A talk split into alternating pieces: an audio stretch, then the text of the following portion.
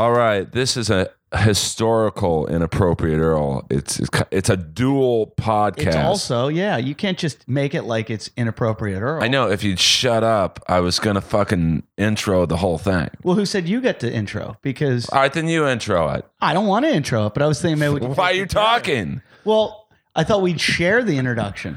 What I Do you have, do you have brass knuckles on your microphone? it's the only sponsor of inappropriate Earl. And uh The Bingle Show with Eddie Ifft. the Stephen Piercy's Mike Knuckles. So if you want to look cool comics while you're bombing at an open mic, just strap on a pair of Mike Knuckles, you fucking losers. oh wait, that's half my fan base. Sorry. You, might- guys are all great. Production deals for everybody. You might need that in some of the urban rooms. I don't do urban when I rooms. say- I'm good. When I say urban, I mean Keith Urban.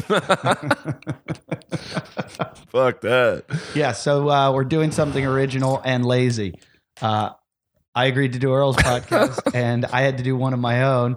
And I didn't really want Earl as my guest, but Well, I've done your podcast twice. I know. I love you as a guest. I just, you know what the truth is? I'm turning so Hollywood. I realize that like you need big, big names for big, big numbers.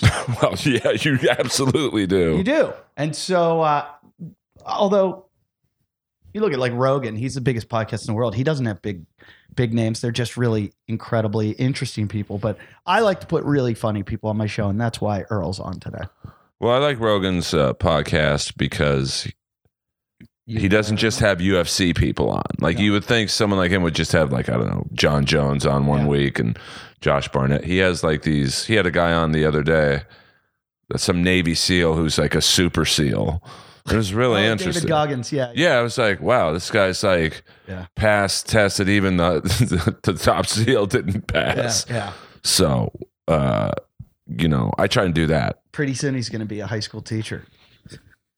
Well, That's my theory. We get we get Navy SEALs in their downtime to be teachers to end the school shootings. I, I mean, who knows? Bad people are going to get the guns. I mean, let's be real. That kid, he bought it legally. I I mean, you know, I'm not having a gun argument again. Uh, the whole way over here, my friend and I argued guns. I'm not arguing. I'm just saying. I, th- you know, uh, I don't know what the right thing is. I got I got an idea for this podcast. I thought it'd be interesting. What if for the beginning of it, I interview you, okay. or you interview me, and then we switch? Why don't you start first? Because you know this is half your podcast. This is a dual pod. You're a bit, also, it's also half your podcast. but well, you're a bigger name, so you know I got to. No, that's not true. You are. No, it is true. You, you have way more TV credits now. I'm not on TV anymore. I'm a road hack. if my career fell in the forest, nobody would hear it. I, I feel the same way about mine. yeah, It's like you got to promote your gigs to who? but you headline. I'm just a. You know, I am. I'm a non-drawing headliner. I'm a Actually, middler. I have to be honest. I've been selling out shows lately, and I don't know why. Like I went Lake Tahoe, sold out. Portland, Oregon, sold out. Just did Santa Monica last night, sold out show. I'm at uh, in Las Vegas tonight, and it, it will be sold out, but it won't be f- because of me. The real true test is going to be Appleton, Wisconsin. I'm going there. If I sell out there, there's a trend. Something's happening. You're doing the dirty at 12:30 show. Yeah. I've never done it, but Gabe Lopez, uh, great dude. He's it's his show. Yeah, I uh, I just know he's Mexican. I mean, he's friends with Ralphie May. That's good enough for me. Yeah, you loved Ralphie, didn't you? I really did. I had to delete his DMs. Oh yeah, you told me that. Just, uh, I mean, I love Ralphie, but What's uh, the worst DM? oh, I'm, I'm not. I, we, Why? we should talk about gun control or something. I mean, Let's talk about abortion. Um, I mean, Ralphie, uh, you, you know, he would always say, "Let me get you on the road. Let me get you out of L.A. doing comedy." Uh, you know, just would you like to go on the road? I don't want to be a road comic because I just I I have no interest in like being uh, the king of B rooms. Uh, Okay, know. so let's. I'm going to start my interview with that. Earl Skakel. How did it all begin? Well, uh, my dad didn't pull out, and I think probably the summer of '67, and then uh, I came flying out of my mom's Giny, What town were you living in at the time? Bel Air, California. So you grew up. You've been here your whole life. Yes, I grew grew up in Bel Air. Not all comics are poor. Sorry, guys. Yeah. Uh, but we were very lucky in our wealth. We weren't. Uh, I still say I'm upper middle class Really? Why do you say that? because my dad bought our family home in Bel Air in the '60s when Bel Air was no nicer a neighborhood than say uh, Culver City. Right. It's not a knock on Culver City. It's just Right. it's a regular neighborhood. Then the Bel Air fire happened, and literally every home in Bel Air was burned to the ground except for ours. Because my dad was not letting. dad did it. Oh yeah, well, my dad hired a couple of the. Well, never mind. It's a new era. I can't say stuff like that anymore. Uh, my dad hired a few caddies just to set the, and uh, my dad was not letting our house burn down. Trust me on that one. So whenever your house burned down, you're they build up mansions around your house, and yeah, because they did, the the the value of your home just skyrocketed. I mean, it was like literally being in on a, a penny stock that grew into be a regular. You became real estate rich. Uh, yeah, I mean, like our neighbors. This is who our neighbors were: Harry Nilsson, often called the Fifth Beatle. Yeah. Um, I mean, his songwriting royalties, probably to this day, even though he's been dead for years, probably a, a million plus a year to his family. Um, you know, Sylvester Stallone, when he was living with uh, Susan Anton, the uh, Did you see Actor. him like jogging? Oh yeah, he was jogging all the time in his uh, Gloria Vanderbilt, uh, you know, sweat outfits. You know, it's the '80s. Um, O.J. Simpson, Orenthal James Simpson. You live near the house where it happened?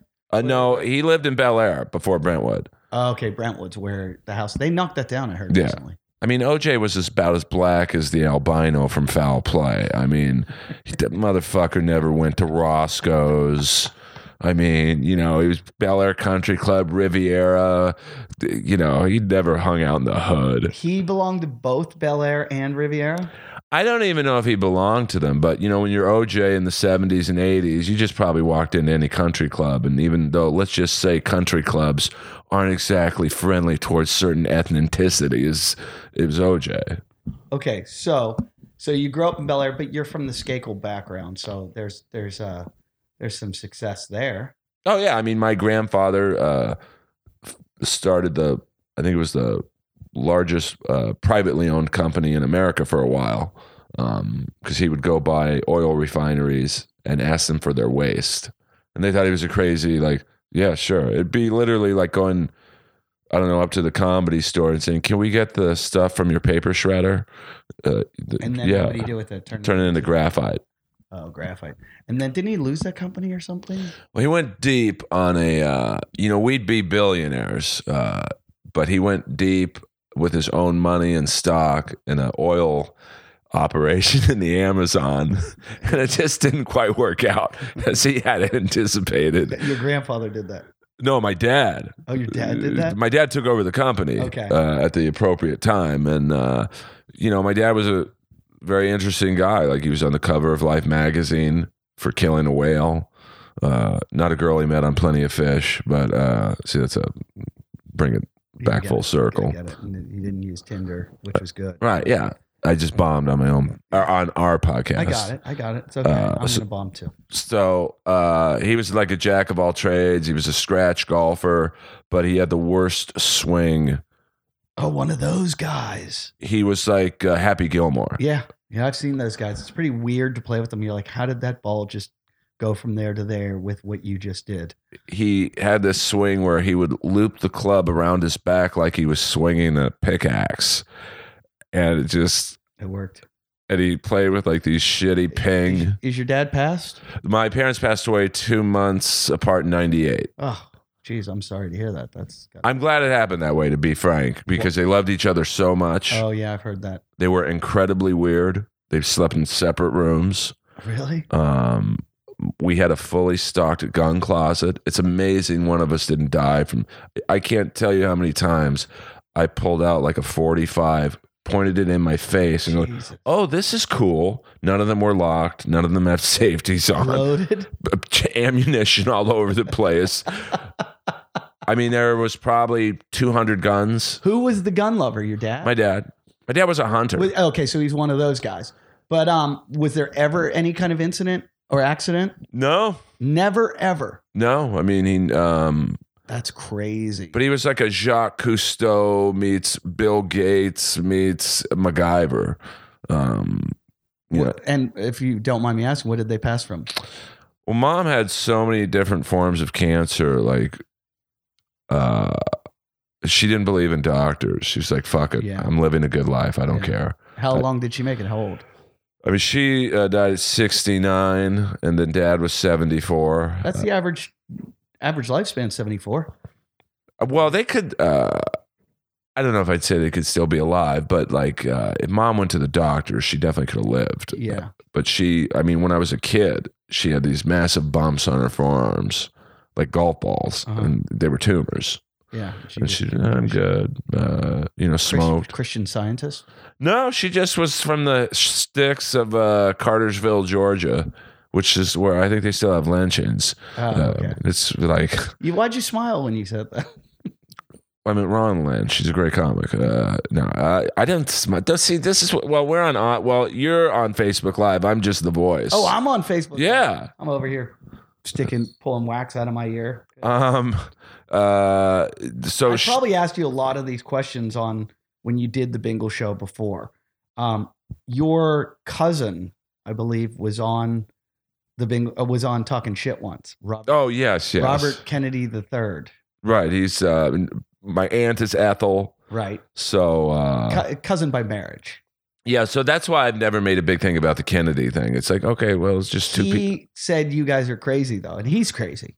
Oh, we're crazy. The Skakel side of the family. He said the Skakel side is fucking. He was telling some story about you guys driving a golf cart into a pool or something like Well- shooting shooting fireworks off a golf cart or something or guns or. I mean, there's so many golf cart stories. Like my dad once was on the. Uh, this is probably a little too deep of a reference, but on the eighth hole of Bel Air, you know, the tee box is very high, and you have to drive down a, a pretty steep path. And my dad was a drinker for a large part of his life, and I don't mean a couple beers. I mean it was like hardcore. Right. uh, and he tipped the cart over, uh, broke like five ribs, and he was so strong that he just lifted the cart back on its wheels and shot uh, two birdies on the next two holes with five broken ribs because you know he, he just didn't feel anything.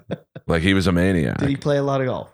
He played every day. He went to three places, and this is kind of how I live my life. He went to church, uh, and then he went to the Bel Air Hotel to drink with Harry Nilsson, and then the Bel Air Country Club to play golf with, you know, whoever. Every day. Yeah, he was like the Rodney Dangerfield. What about work? Well, he was a pretty established businessman at that time, Okay, so uh, he would go into the office and do his thing, and then So, so I grew up around a country club, so I kind of know that mentality, and I know guys like that, and it is kind of amusing to watch. But uh, you're not a drinker, oh, are you? never had a drink in my life. Is it because of him and his drinking? Um, no, my mom bribed me. She's because I was the last of five children, uh, and they were, uh, you know, they partied to varying degrees. Nothing too wacky, but Yeah. you know, they enjoyed a a, a liquor beverage and uh, maybe some uh, smoke and uh, possibly some powdered refreshments. Yeah, yeah. And my mom was like, "I don't want my last child to be, you know." Really? So she's like, "If you don't drink till you're 18, I'll get you the car of your choice, Wow. within reason." Wow. What'd you pick? I'll never forget. We went down to Ocean Motors, 20th and Santa Monica, BMW dealership. I think it's still there. And the guy takes me into this warehouse that's probably got 100 cars in it. And he just looks at me and goes, pick. And I just, you know, I was like, it's like, you know, everywhere I looked, I, I would have taken anything. And I saw a bright red one. I'm like, that's it. And so my mom, I think it was twenty two thousand dollars, and that's a that was a lot for an '80s car. You know, '86. Her hands literally shaking like Michael J. Fox. You know, uh, so she took a cab home because she thought I'd be too nervous in the car with her. So I was so excited. I get the car. I'm driving back to Bel Air.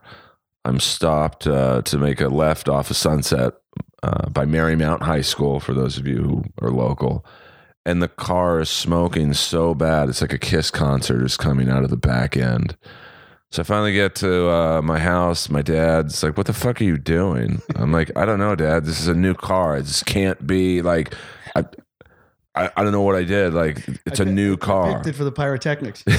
And he goes into the car and he goes, "And this is how my dad just spoke. You fucking idiot." the emergency. The emergency brake was on. so I drove five miles and I'm like, I'll never forget, like, I was driving. I probably was driving fast. I'm like, this car's a little sluggish. it's not really fucking, there's only four cylinders. How long do you have that car? I had it for uh, probably seven years. Did you get a lot of tail in that car? I did. but I didn't get late till I was 21. Why, weirdo? You know, uh, I was very popular in high school, class clown, Where'd you go to school? Notre Dame High, Okay. Riverside and Are you Woodman. Catholic? I well, Was. my mom converted to marry my dad, so the the reality is I'm Jewish, but I was raised Catholic, altar boy, all that stuff. Wait, wait, wait. Who's Jewish though? My mom, Mom's Jewish. Dad is Catholic. right? But in the fifties, you had to convert to It's Catholicism. usually the other way. Uh, you know, I, well, I don't know. I mean, uh, well, yeah, I think if you're marrying to a Jewish family, uh, yeah, but the Jews, the Jews, those are the only people they let in. um, but uh, my and my parents had divorced and got back together with each other. Oh wow. So I I was came in after the I think about that. I think that'd be great. That's like a dream of mine. Divorce my wife for a while, go hang out with some other chicks for a while, and then just come back and everything's normal. well, my dad was an incredibly good looking dude. Like Really? he was a model. Like he could have been. He he wasn't, but and my mom was a model. So uh, you? I think I was adopted. I'm just kidding. I think Ted Levine. God damn, you're good looking. I mean, for forty nine, Wait, so let's get to this. Wait, so your mom's Jewish, your dad's Catholic. she converts. She converts to Catholicism. Right, but a rabbi Why would do say, you call yourself Jewish then? You go, "I'm "Well, I have Jewish blood." A rabbi would say, "You're Jewish." because you have some Jewish. blood. Right. You know, it's like the mob. You uh, you can only get in if you're. You guys, that's typical of the Jews. You just think you're better than everyone. Your Jewish blood is better than your Catholic blood. I mean, I'm not better than anyone. But what is the ethnicity then? Where's White no, where's your mom? brother. What's your mom? What what? Uh, my mom was uh, from the you know Cartersville, Georgia, the the deep a south. Jew from Georgia. and when people would call my uh, that's Lois coughing in the back. Uh, Smoking. when people, yeah, with the, the things that dog has seen in this house, uh, when people would call my home in the 70s and my mom would answer, they thought she was black. She had an incredibly thick you know, southern drawl. Okay. And then uh, my dad was Irish, Irish Catholic, you Okay. know. Um, So, but you don't know if your mom's a Sephardic Jew or I think, she, well, my mom had a wild uh, upbringing, like, you know, possible uh, molestation. And like her dad was a legendary. Uh, she's from Georgia. Everyone's yeah, well, I mean, that's not molestation if you ask it's for it. It's just Tuesday. but her dad was like a Bear Bryant of high school football Oh, coaches. He got killed when she was nine. Jesus. The mom was an alcoholic. So, I uh, thought it was just the Kennedy side that had all this fucked up. shit. oh, the Skakels are a hundred times uh, worse. I mean, I've lost, I lost both my grandparents in a plane crash, uh, an uncle in a plane crash, my dad's brother. I think Um, that happens. I might we might have already talked about this. I hate that we might have already talked about this and I don't remember. Um, but why is Lois trying to bite me? No, she's not trying to bite you, dude. Um, we talked about. Um, I think wealthy people, like one of my best friends, who's a billionaire, has. Um, he's got like that kind of weird history. Like his relatives were in a plane crash, where his aunt and uncle both died, and the son, I believe, died. The daughter lived that was in the crash, but three of the four of them died, and uh, his father died fairly young. His brother died, and I think what it is when you have a lot of money you lead a lot more of an active lifestyle of risk taking. So like you fly a lot more. You Yeah. go to crazier places. Like like I was just thinking I'm supposed to go to Bali and go like because I'm a comedian, I go on all these like crazy tours. And there are some flights that I'm like, oh fuck, I'm gonna be on some tiny little plane. If you're the average person not doing these things, you're not gonna crash in a little fucking two seater plane that's taking you over to some island so you can go surf fucking giant waves over coral reef. Like, you know, hunting trips and crazy, weird fucking shit. You're putting yourself in those situations. So that's probably why the Kennedys and the scale. Look at, you know, JFK Jr. happened in the, you know, was flying a plane in weird conditions. Well, he wasn't even qualified to fly instruments. Yeah. So to to fly, you know, I watch. I had I had a horrible fear of flying. Yeah. Like I I, should. I would pass up on gigs if I had to fly Yeah. to them. Like Rob Schneider would say, "Hey, can you open for me in I don't know New York?" I mean, "Fuck, that's a long flight." Uh, I, I would lie and say, "Oh, I, I I I booked a pilot," and it's like in August. Like, there's no pilots being filmed in August. Uh, and Rob was great. Uh, That's how I am with elevators. I had a fear of elevators. Like, uh, How'd you get rid of it? um, my mom would always take me shopping, and I just would think about the clothes I'm going to get once the elevator doors would open. Oh my God, you're such a woman. No, it's I'm being honest. Like I always try and fly first class when I can. I don't fly a lot, so I, I so I can. I just have this thing that people in first class don't die. And I know Dennis Miller had a bit where, you know, they shut the. I think it was something like they shut the curtain, and what do you think is going to happen? People in first class fly off and like Goldfinger, you know, type of pods, and like, yeah, I do.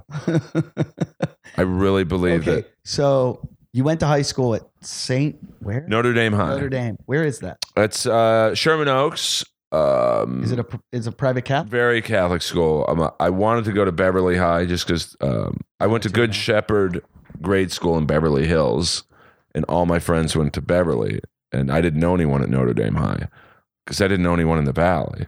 Uh, but uh, my mom went to Beverly High for one day, and she came to pick me up, uh, and with Leroy, our black butler, and. That's a nut that we'll get into him in a second We had Willem A. uh, Leroy Prince, the OG Fresh Prince of Bel Air. Uh, and in the parking lot were like Ferra- literally Ferraris, Porsches. I mean, my car uh, wouldn't have gotten past the guard in this. And she's like, "You're not going here." So she sent me to Notre Dame That High. was pretty smart of your mom, I think. well, not really, because Notre Dame High had more money than Beverly oh, High. really? Well, it's very. It's I think I think the money is really bad for kids. I think it's fucking awful. well. I mean, it, that's the one thing. I mean, I probably had it a little too easy growing up. Um. So wait. So you go there. So go to Notre Dame High, you know, four years. Uh, Is it was it all boys? well, um, it was all boys the first year, and then Corvallis, which was the all girls school, like our sister school, they shut down, and all the girls came to us. Which was great. Oh, it was great. I mean, I, I remember I- all boys school is weird. well, I was such a good kid freshman year, and the dean, uh, Jerome All, I'll never forget his name. Uh, he would call all the people in who didn't get any detentions and just say, "Hey, good job. You know, we're happy to have you here." And I'm like, uh, Dean All, you got to get some chicks in here because there's a lot of fags in this school. You said that. to yeah? I, I was just oblivious. I, I, it's like the beginning of my dark comedy, and he's like, Did did, did uh? he kind of laughed uncomfortably. and you were like, a good student though. not really, to be honest with you, bees. But I mean, you were a good kid though. You weren't getting in trouble. Oh no, I never did anything. I saw more drugs freshman year at Notre Dame than I've ever seen in my life. Uh, Freshman year. yeah, there's cocaine, a lot of coke at Notre Dame, a lot of weed. Jesus. I see. I think I grew up in Pittsburgh, and I I didn't see a lot of drugs till like started seeing cocaine my senior year, and it was always like older college kids at parties, and uh, I didn't really see drugs. Pot was it, Right. and I, so I'm starting to think it's this town. I think if you grew up in this town, you're just fucking immersed in the drug culture. Uh, oh yeah, I mean, I've seen more drugs. For someone who's never done drugs, I've seen more than Keith Richards. So we have a celebrity on Facebook Live right now. I don't usually like to do this. who? but and I don't know if he will like me saying this, uh, but the drummer from Kiss, the great Eric Singer, is in the house watching, uh, formerly of uh, Badlands, Black Sabbath. Why would he be on your Facebook page? You know, he's a fan. He might not admit it, but Eric Singer in the house. Just wanted to give a quick shout out. Do you have his picture up on your wall? I do, several of them. Oh, good. An amazing drummer, drums for Brian May. I mean, he's the real deal. What's he think of my posture right now? Uh, Eric, uh, you know, uh, Eddie Ifft, uh, I'm sure you've seen him headline somewhere while you're on the road. I, the hardest working dude I've ever. He's never home. He's always. Is he always with Kiss or who else? Um, Someone else. I, I think he's with Kiss primarily. He's also was Alice Cooper's main drummer. Okay. Um, How does he feel about uh, Little Kiss, oh, uh, the midget version? well, I think he's a fan of the the Kiss in Seattle. That's all Gene Simmons. Everyone dresses as Gene, and they're called Gene's Addiction. That's pretty funny. That's good. And uh, I'm trying. What trying. about Little Kiss? I, I had a friend that played in Little Kiss. I don't know if Eric has thoughts on Little Kiss. Uh, he might be just a voyeur right now. He might Oh. not want to get in. Click to give you a. Uh, It's just a little, you know. He's a big Cleveland Cavaliers fan. oh, interesting. He had a great picture once at the airport, and I'm sure you've taken pictures like this. Uh, there was a basketball player who later became a pro wrestler named Giant Gonzalez, uh, El Gigante, and he was like seven eight. And uh, it's the best picture because Eric's, uh, I don't know, maybe 5'10, 5'9.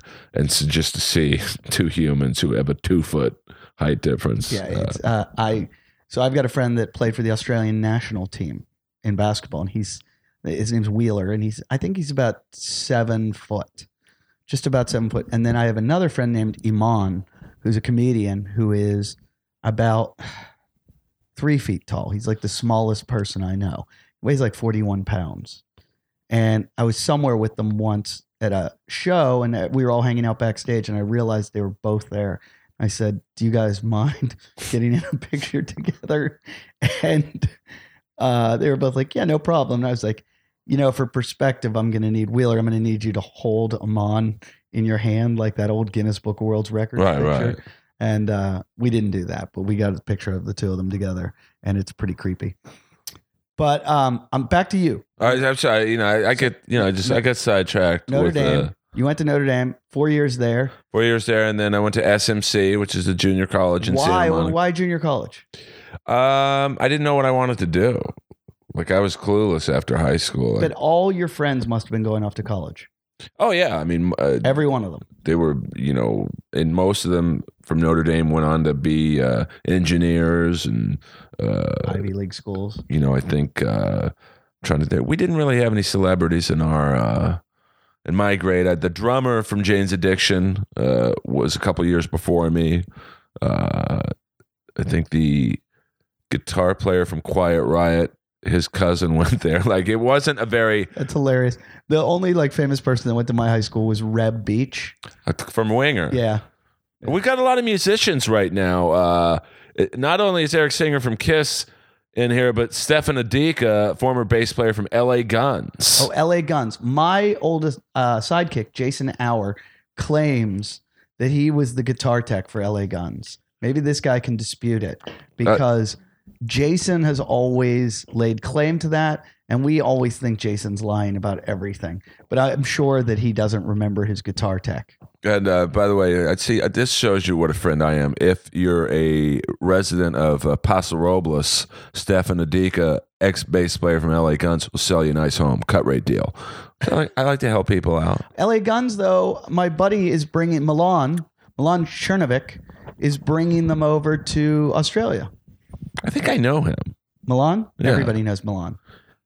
I, You probably met him at. Uh, met him at Just for. Laughs Yeah, when I yeah, that's Milan. roast battle Tom Ballard. Yes, yes. He was very. Uh, he was giving me inside dirt on Tom Ballard. He's like, "Hey, you know Tom's gay." I'm like, "No shit." Yeah, yeah. Uh, what next? Uh, you're gonna tell me Shaq is black, Milan? Milan is an amazing person. He does. Um, he's been on this podcast many times, or my podcast, but not our podcast. Right. This is groundbreaking. I don't think anyone's ever done a dual. I think a lot of people have. Oh, okay. Yeah, we're not ground. Well, I'm out of the loop. I'm just getting into the TV show Wise Guy, Did which you know there's these things you can put your food in, and it'll cook your food really quickly? who books it? Uh, I'm behind the times. I'm literally just getting into that. I know you've got videotapes over there on the shelf. you know, I'm uh, my favorite new group is Weezer. Those Have guys, you watched any of those videotapes all of them. in the last five years? No, I'm not, uh, no, I'm not ignoring you guys. Uh, Eric and Stefan, uh, I love you guys. A great rhythm section. Uh, those are all hockey fight tapes. Oh, all fights. Yeah, I used to. Were you a goon? yeah, well, when I started playing hockey, I played it like a football player. You know, I would just literally ram guys in the corner, and like some of the better players were like, "Hey, dude, uh, you don't really need to play like that out here. You know, you got to get the ball first. But didn't you play like deck hockey? Yeah, Yeah. And What- you still, De- oh, I was a maniac because deck hockey in the league I play in, you know, there's NHL you still players. play. Yeah. There's NHL players who play in the summer to keep in shape. So it's a serious league. You tell people deck hockey, they're like, "Oh, you can't skate. Yeah. Come come play in a gold division game." I'm not If I grew up in Canada, I would have played in the NHL. But no, I can't answer your question. I skate. My skating instructor said, "Dude, I love you, Earl, but you skate like Mick Jagger walks." I, I was horrible, but I I'm like Goldberg from the Mighty Ducks. My slap shot is NHL speed. When you play, when you were in high school, did you play any sports? I played uh, one day of high school football. You got to understand that I've been the same size since fourth grade. Oh fuck! I they almost had to take out my pituitary gland because they thought I was going to be a giant. No, I mean I was in, in fourth grade. I was six one, you know, not two hundred pounds, but I was, probably one fifty. That's the funniest thing you've ever told me. I'm just picturing this fucking giant. Yeah, I I was a, a giant. And uh, by the way, Eric, can you hook me up with a Gene Simmons vault for uh, you know half off? I'm just trying to work a deal. Gene Simmons has a box set out, 150 songs, but but for two grand. If you buy it for two grand, you can uh, go to like a studio and listen to one song with him. but for 50 grand, he'll come over to your house and hand deliver it. Shut up. 50 grand and he'll play like a song or something or whatever. So I'm wondering if Eric can just bring me one over. I'll just give him like 500 bucks or something. Wow. Um, I But- think I, I'm pretty sure I'm Eskimo buddies or Eskimo brothers with Gene Simmons.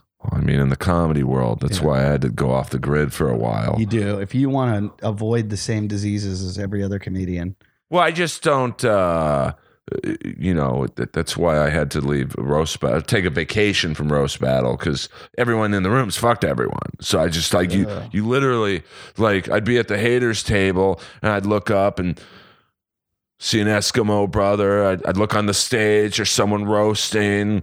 I'd go downstairs for a spot. Someone bring me up that had slept with someone I knew, and then I'm bringing up someone. It's just like I had to take a so glad I'm. I've always been out of that though. I always, I would go do my shows and then I would go meet girls outside of the comedy world because I didn't want to be around them. I just, I didn't want that going on. But it happens occasionally. You do. Um, Well, I'm not around anyone but comics. yeah. See, I, I have comedy's probably ten percent of my life. Good for you. And you're still more famous than me. So there you go. Yeah, but I'm, I'm, I'm not more famous. and- You are, though. and I'm obsessive compulsive about everything I do. Like Rogan does everything 110%. I do everything like 75%. So like that's why he's so great at what he does and I'm not because he I watch that guy and if he does something he masters it. I do something, I enjoy it, but like I don't have the focus or drive that he has. He's phenomenal. Like, Oh, I mean, the fact that he's like he's like an amazing karate or k- k- at karate taekwondo he was amazing. Jiu-jitsu he's amazing. Archery he's amazing. Comedy he's amazing. The guy's uh, uh, ufc he knows more than anyone knows. He he's he's a freak. Cars he, uh, he's so smart the guy freaks me out to the Oh, I point where mean- like he it's intimidating. You're like oh you're an outlier. You're you haven't just learned to master one thing you've mastered like 10 things. And i'm the same way but i just don't master it. I i get into something i get into it pretty heavy. Right. like surfing uh, but this is about you earl. This is this is the beginning part is about you. I want to get through high school um So go to SMC. no sports at high school. Oh, so I, I played one day of uh, high school. right. And uh, I remember waiting in line to get our equipment, and uh, I had never seen a child my age bigger than me. Like I literally, like in grades, refrigerator perry was there Does he book a room? Uh, in grade school, I was dominating. Like, I was like Shaq and Blue Chips. Nobody could fucking stop me in any sport. Like,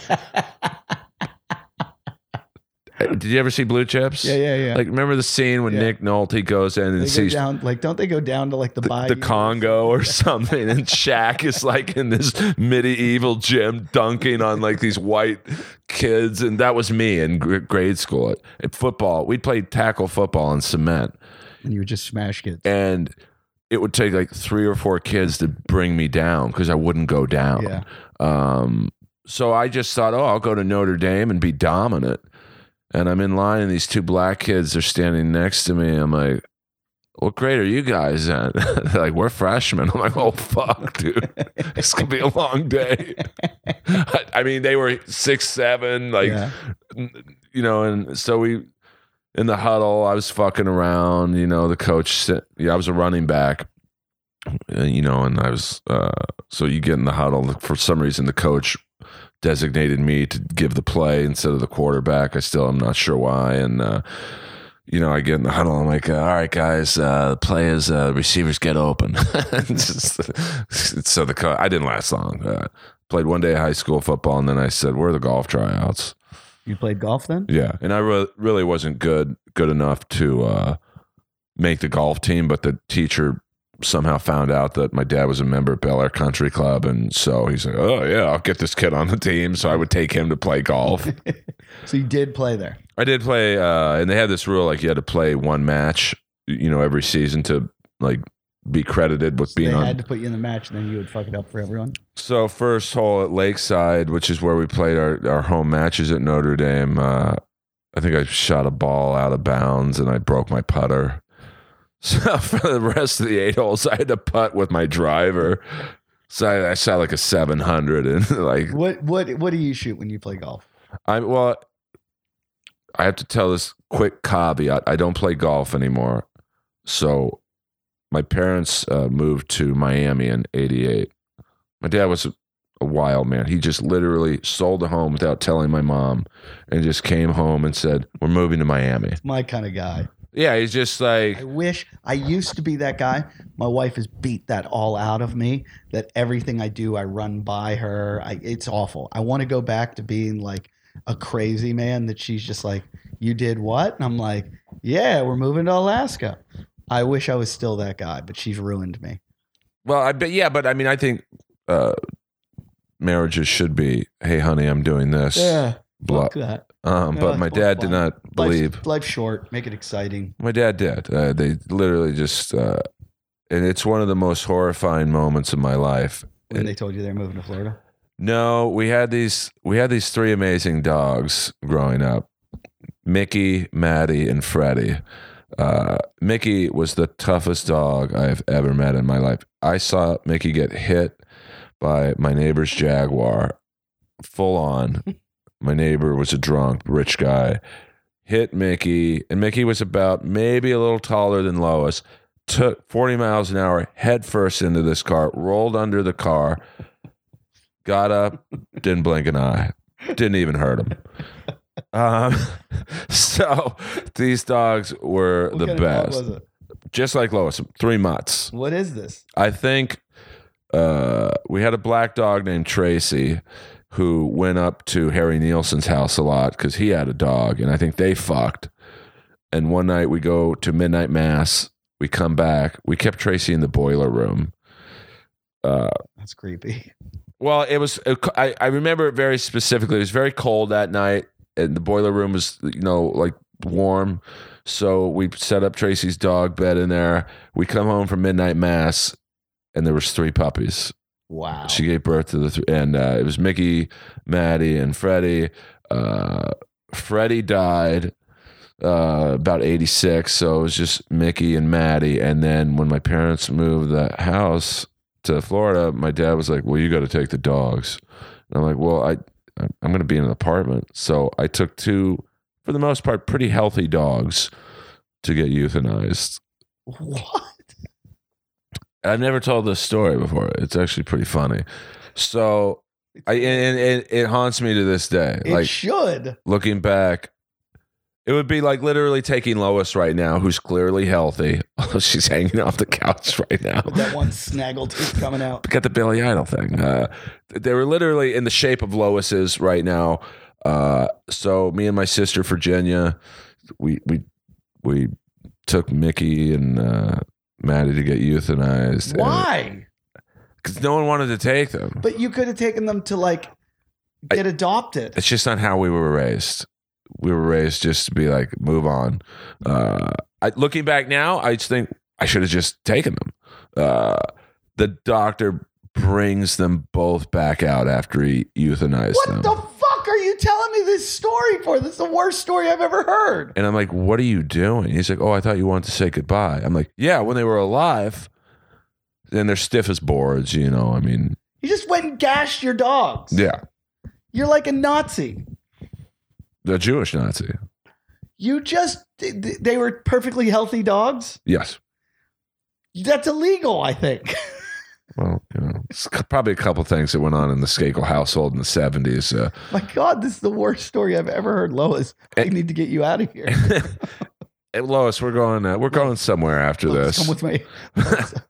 but it, it affects me to this day. Like every time I think about, I, I tear up because I loved those dogs, and it, I don't know. Maybe I just was sad about my parents leaving.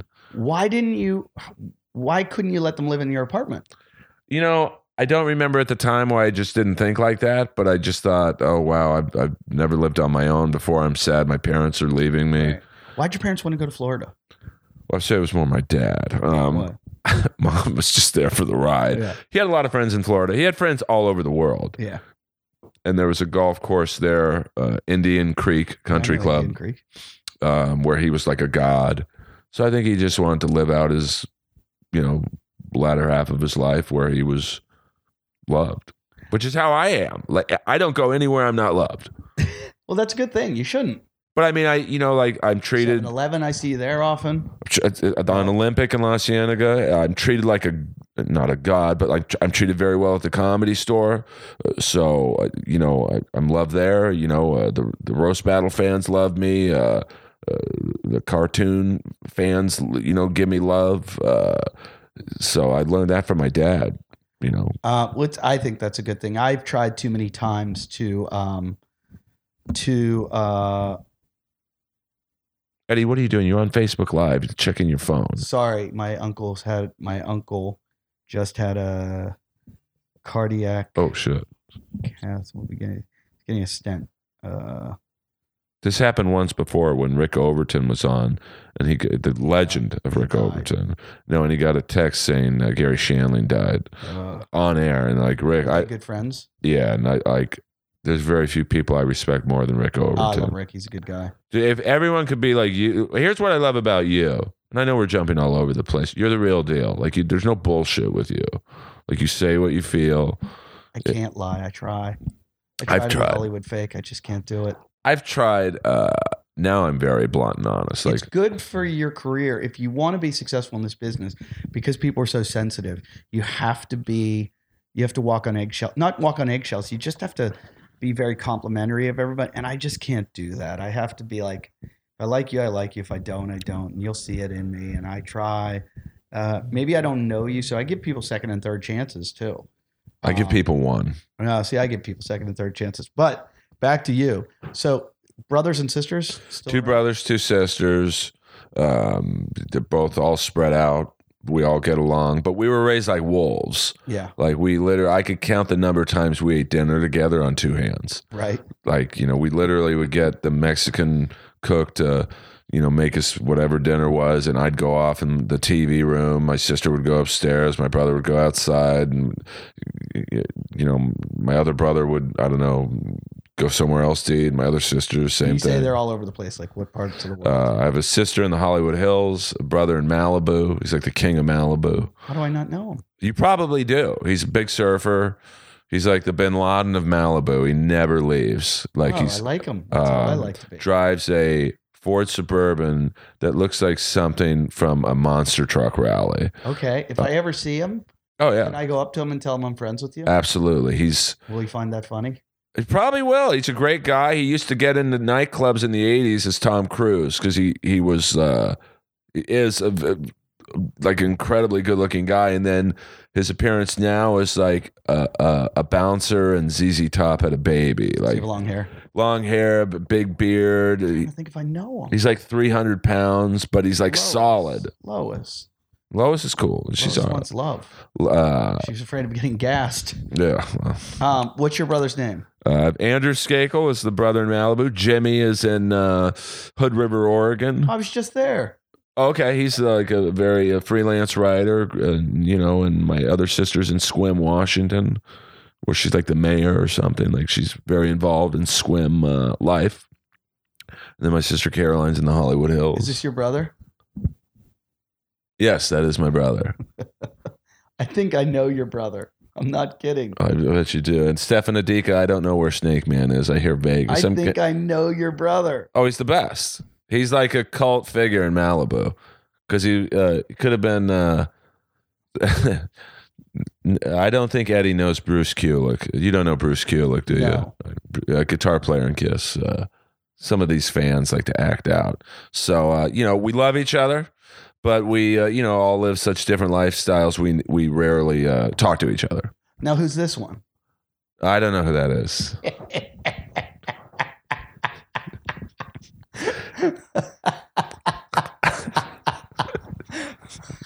I don't. Oh. All right. I couldn't see. My vision's not that good. so, so, so you decide to go to community college or junior college. I just didn't know what I wanted to do. Uh, I, I really wish I started comedy back then. Like, you know, when you see like Chappelle and Chris Rock, right. Saying they- when they were like 16. that's like, I started at 30. So Yeah, I like, think if I lived in like a city like New York City, I would have started at 16 too, because that's what I wanted to do. I just didn't know there was a way to do it. And there was a place called the Funny Bone in Pittsburgh, but like I wasn't driving outside of my neighborhood away from my high school, you know, till you're like 18 years old. And even then, I hadn't found out that there was a comedy club. But if I lived in New York City, you would have seen comedy clubs everywhere right. realize that that exists. Like I didn't even know the Funny Bone existed till I was 20, 24 years old. And I had already been to the comedy cellar and I'd been to more comedy clubs in New York City than I had in Pittsburgh. I, I went to all these comedy clubs and was like, oh, it's a New York thing. And then I found out there was one in Pittsburgh. I was like, what? You're past at the cellar, right? Yeah. I think you're the first uh, guest I've ever had. It's a cellar. Uh, I've been working in the cellar for 20 years. 20 years. and that for those of uh, my our fan, well, I'm sure your fans know, but that is basically like the the East Coast uh, comedy store. I mean, Yeah. to a degree. Very similar. Very similar, I'd say. Um, let me ask you this. Um, Quick shout out to the Stand in New York. They gave me they're a good club too. uh, my club. Patrick Milligan gave me my first ever New York City spot. It's a great So club. I'm loyal to Um, him. You had to fly there. So you go to what do you, what do you do when you drop out of junior college? Uh, I became a fitness trainer. Where? You know, I used to do it too. I could see it. I didn't know. Yeah, I used to do it. Equinox It's a great in New York. Story. I it was Family Fitness Center on Pico and uh, Roxbury, and uh, my first day, uh, Dean Martin's daughter, Deana Martin, was my boss. What an awful name. But it was just so weird, like the six degrees of separation. Uh, she's like, "Well, Stanley's your instructor. He'll teach you everything downstairs." So I walk downstairs, and there's about a six foot two, 250 pound black dude asleep on the life cycle. and I wake him up, and uh, he had a huge dong. No, uh, and it was Stanley Wilson, the Cincinnati Bengals football player, who I think the night before the Super Bowl did a bunch of blow, so they suspended him and he couldn't play in the game. That's hilarious. And so this is how far he fell. He was an instructor at Family Fitness in Beverly Hills. How long did you work at Family Fitness? Uh, probably three years, and then I went to the Sports Connection, which, if you've ever seen that movie, Perfect, with John Travolta, Yep. uh, Jamie Lee Curtis, that's uh, I went to uh, work the front desk there, and it was wild there. Uh, I mean, all the employees were fucking. The managers would only hire hot chicks. I don't know. were just trying to meet hot chicks. That's why Yeah. doing the training. Uh, to be honest with you, the first girl I ever slept with, uh, I met her at uh, Family Fitness, and uh, I, I, you know, I guess looking back, I guess I, in a bit of a stalkerish move, went to Sports Connection to, uh, Find her. Yeah, and then I just I got a job Where there. did you go from Family Fitness after after your three years of training? well, I went to Sports Connection, Right, and then what'd you do? and then I started private training people. Uh huh. For how long? Uh, probably six, seven years. Really? but I knew I didn't want to. Uh, I had a, a a tipping point moment, and it's funny. It happened right down the street. There's a gym. I don't know what it's called now, but it's called Workout Warehouse, Right. and it's uh, on, like in the West Hollywood. It's kind of a ritzy private training Right. gym. And I saw like a 60 year old trainer there, and he just looked miserable. He, he basically was like the Argus Hamilton of trainers. And I don't mean that as a shot at Argus, who's like a legend uh, of comedy, but it, it's like, fuck, I don't want to be 60 years old and be training people. So I finally got in. All my friends who were agents and managers, like, dude, you're funnier than any of our clients. And they worked at like ICM and Right. Like, just get into comedy, we'll help you. Like, you're funny, you'll make it. Right. So I get into comedy, and most of them leave to get into real estate. that is usually a lot of TV people do that. Those fucking Because bastards. with the, with the the reason they get into real estate is because the house doesn't have feelings. yeah. You know, like when you have to deal with a client and you're trying to sell them and they don't sell, they get they get butthurt. But a house is just gonna be like, I'm just a house. Well, they It's eventually gonna sell. Well, I mean, they were gave me the best education ever because I would hang out with these guys, and you know, agents and managers they, they worked hundred hour weeks and they played hundred hour weekends. I Yeah, mean, yeah, they were uh, the biggest bunch of pussy hounds I've ever seen yeah, on such a level. And I was the sober one, so I and I was much bigger back then, muscular. Uh, you know, like I was squatting five, six hundred pounds Jesus. You benching 300 uh, natural too never done roids or anything. So i was a pretty big dude. So they had me around because these guys wouldn't care if they were fucking a married woman. Uh, i remember one time at the rainbow we're all we had these guy dinners and uh, so six or seven of us all of a sudden this big titted blonde comes in with these muscle heads and goes that's the guy right there. Said he was an agent. You know and like oh fuck. And he he- one of the guys head-butted my friend and you know say, hey earl spring into action uh, but at the um, I mean, uh, uh, I I can no, I, I my reflexes are horribly slow, but I can handle myself if I feel threatened. Like Rogan could kill me in literally under five Yeah, I think seconds. kill everyone in under. uh, his uh, friend Tait Fletcher. I don't know if you know You Tait. very well. Tait's awesome. Uh, he could kill me in Yeah. two seconds. So, but if someone were like, there have been a few times I've been walking Lois around here late night, and uh, there's some gay bashing that goes on here. Not a lot, but uh, you know, it's a very gay neighborhood. So I'm walking at three or four in the morning. They, I'm sure it's like, let's beat this fag up. Uh, so I, you know, I, I've had to like act like a tough guy Yeah. when I thought I was getting jumped or something. Well, okay. So when did you start comedy?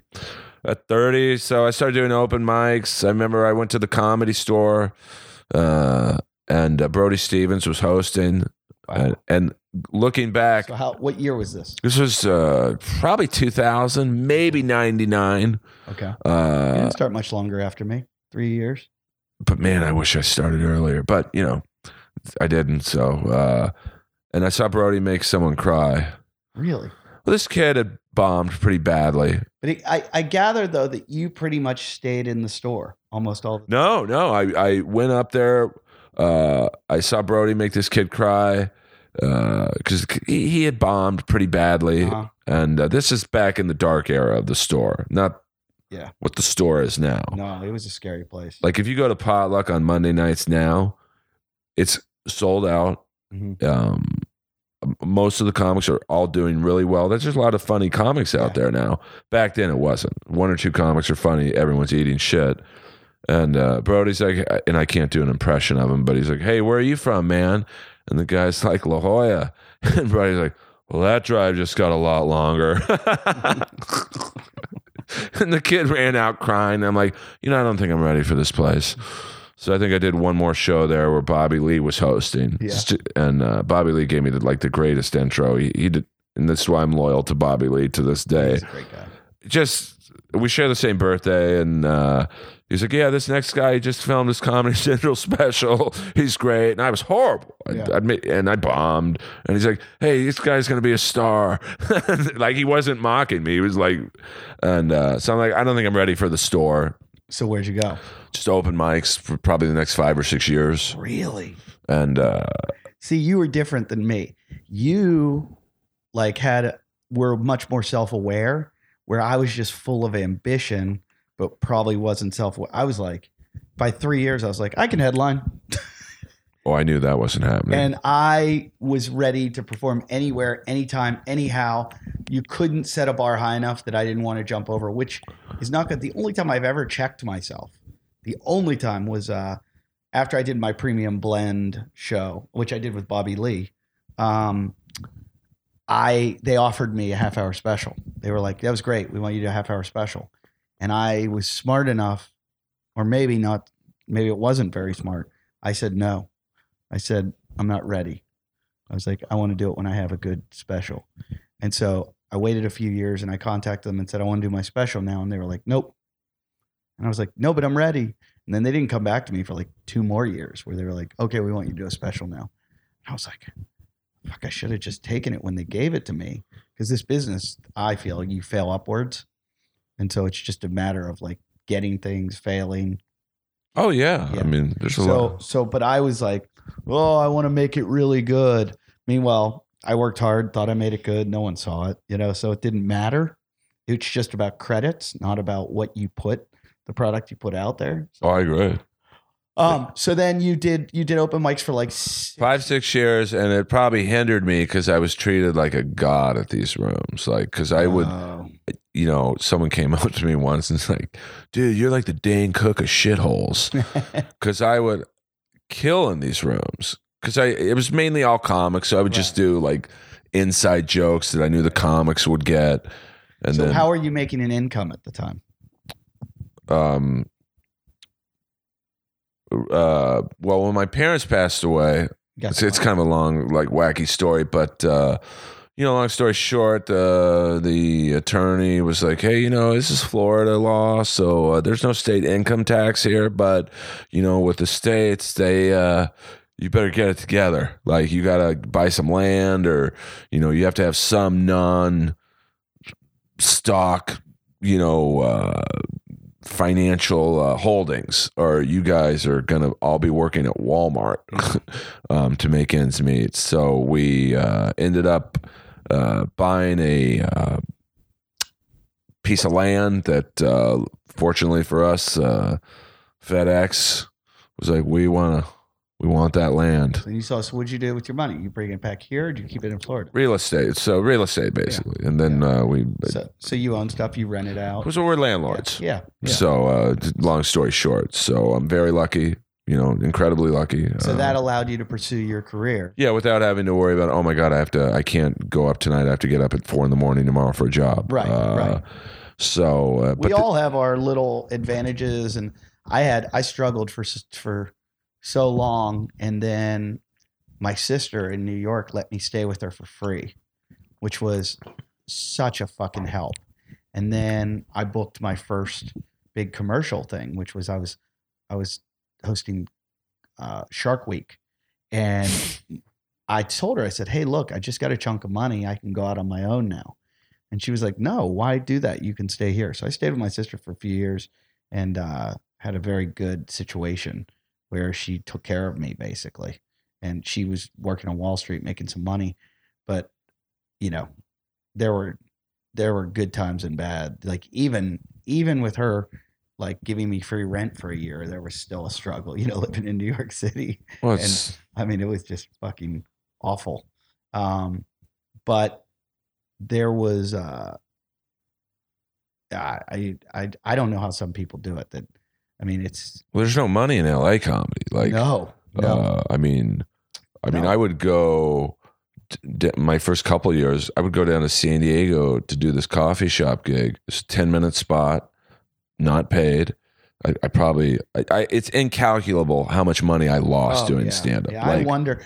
I'd, I'd love to break it down to the hours I've put in and how much like how much money I've made and what that boils down to. Like I probably made like two dollars an hour. Oh my god! I mean, I can't uh, just on gas money alone. Because people all think, my friends all think that I just like sleep all day and go to the gym and don't do anything. And I'm like, you have no idea. You have no fucking idea how much Well, I mean- into it. Oh my god! I mean, it, it's because in LA, it's like uh, you know to get stage time at any of the three clubs, you have to basically be on TV, uh, and even then, You've got TV credits now. What, what now I do. What was your first TV credit? um, well, my first movie credit uh, I got before a TV credit was uh, Nick Swardson put me in a very quick scene in Benchwarmers. And how were you friends with Nick Yeah, he was uh, he was friends with my friend Dixon. Dixon Matthews? Yes, Yeah. What's Dixon do now?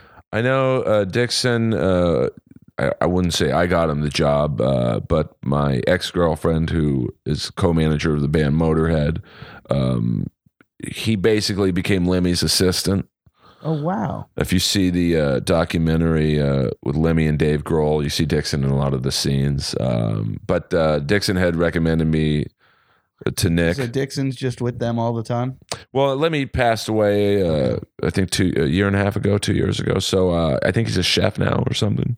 Really? Which is one of the bummers I don't like about comedy. Is like me and Dixon used to be great friends, and we still are, but we you know, we just ran into different. Where does he live now? I think uh, like Koreatown. Oh, he's so got he's two there. kids. Wife. wow. Yeah. Uh, Kids will take you out of the loop though. oh, absolutely. I mean, it's impossible to like, um, uh, It's just the it's windy. It's the door. But it's like the ball hockey league I play in. Uh, in the mid '90s, there was close to 200 teams. Uh, now there's 30, and uh, it's just guys got married, kids. yeah, that, you it know, takes, it takes you out. When did the glasses? When did you get those glasses? I- I've always um, had them. I have a st- severe stigmatism. Uh, But why So- that that style of glasses? It's Um, very different than everyone else's. I think when I was a kid, my one of the movies I gravitated to in 1978. I can remember where I saw it. The Crest Theater on uh, Westwood Boulevard was the Buddy Holly story. Oh, and you like Buddy's glasses? Like, Gary Busey. Buddy's glasses.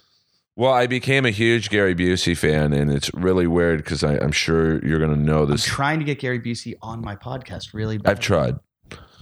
It's really hard, huh? Well, I because He's hard to track down. well, probably my favorite movie of all time, of any movie. Big Wednesday. Yes, because I think it's such a great story. John Milius basically wrote it about his childhood Right. in Malibu, Yep. um, and uh, you know, I just I'm not a surfer. I've never surfed in my life, but I just that movie. I remember seeing that at the Mann National in Westwood, which was like the big theater back then, and it was me and my two brothers, and that's it. Yeah, Gary Busey. We're trying to get on the Bingle bus, and uh, it's, it's like my most coveted guest that I've wanted. Oh, he's like, I, I'll drive. I know he lives in Malibu somewhere. I'll drive to his house, park in his driveway, and do the show. oh, he's a Gary- dream. Gary, if you're out there or anybody listening to this, please tweet Gary Busey and tell him to get on the Bingle bus. Because he's like the ideal podcast guest. Oh, yes, he's best. famous. The best ever. My a, a friend of mine, Adam De La Pena, who um, has been on the Bingle uh, on Talking Shit a number of times. He's a really funny guy. He's a director, writer, producer, uh, star of a show. He did a show on Comedy Central called Me and Gary Busey. Oh, okay. where he goes, I just went in and pitched to them. I was like, uh, so it's going to be me and Gary Busey, and we're going to do crazy shit that Gary thinks up. And they were like, sounds brilliant. And he sold the show and he got like two seasons or something. I don't know. And he and Gary just, he goes, it was crazy. Gary'd be like, okay, here's what we're going to do, brother. Uh, we're going to go to the back of my house. I got a cliff there. and we're just going to tie ropes to a tree and we're going to hang from the ropes for as long as we can. We'll just hang out there on the cliff and that we'll do that for an episode. And he's like, okay. Yeah, why not? And he's like, all right, brother, here's what we're going to do. We're going to go down to a shopping center, just you and I, and uh, we're going to sit outside in shopping carts. And when people come in, we're going to, uh, we're going to throw uh, Duraflame logs on the ground and just tell them to jump over them like they're on Frogger. yeah. like, okay, let's, let's do this thing. I mean, that's what I would be a horrible TV executive. I'd be like, who's going to watch that? And I Yeah. got two seasons. Well, I think it got canceled. But I mean, I, like you know that show Big Brother that's on Yeah, now. I would be a horrible because I I I obviously I think I have good taste, but I obviously have horrible taste. No, no, I might still have good taste, but I have horrible eye for what's commercially viable because uh, the things I like don't ever do well. I th- I thought I discovered this band the other day, not the other day, like about a year ago that I fell in love with. I think it's called Nahko and Medicine for the People.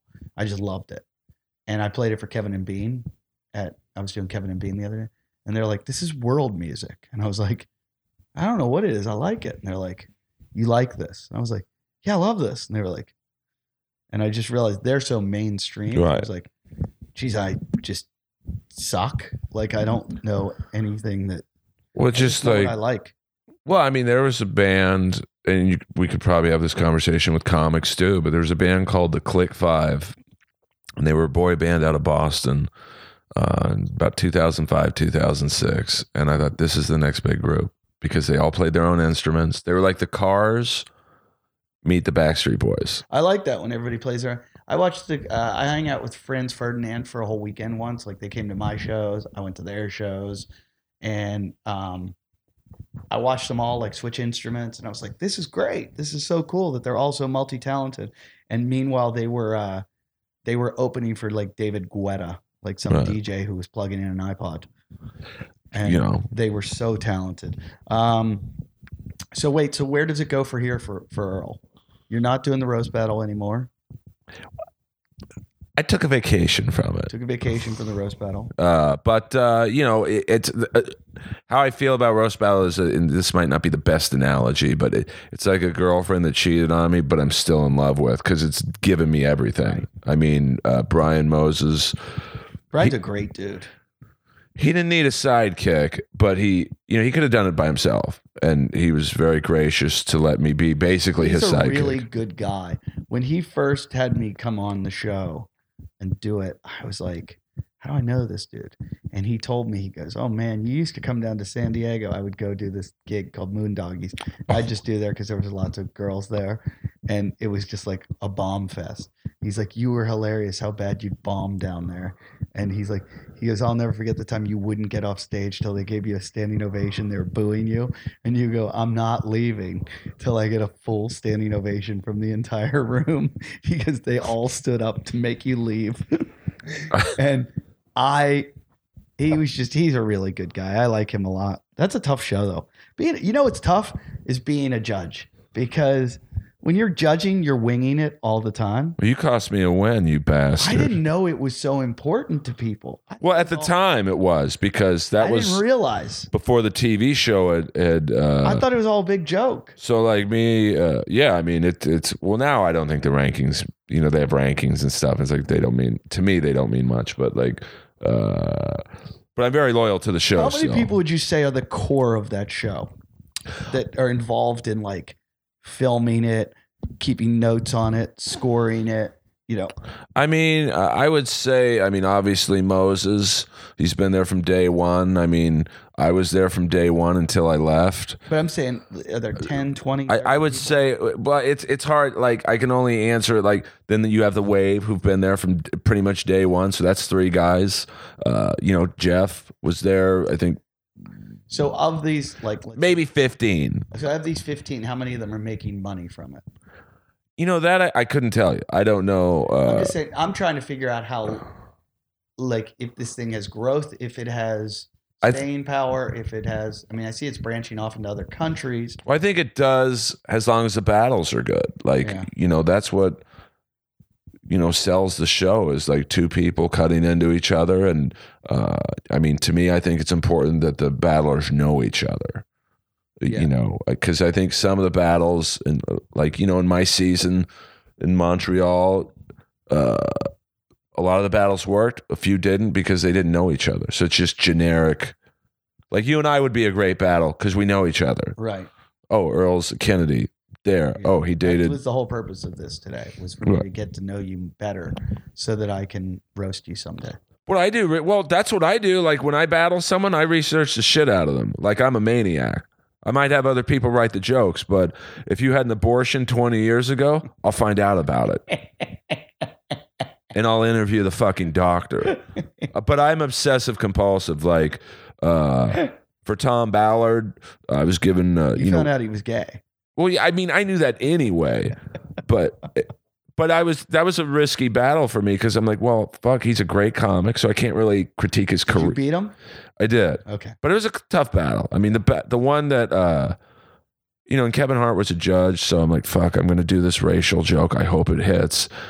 And I was, Kevin probably loved it. well, I don't know him, so it's like you know, I don't want him to think I'm racist or whatever. So I'm like, uh, Tom Ballard's gay, so he's taken more shots to the back than Kevin's unarmed cousin.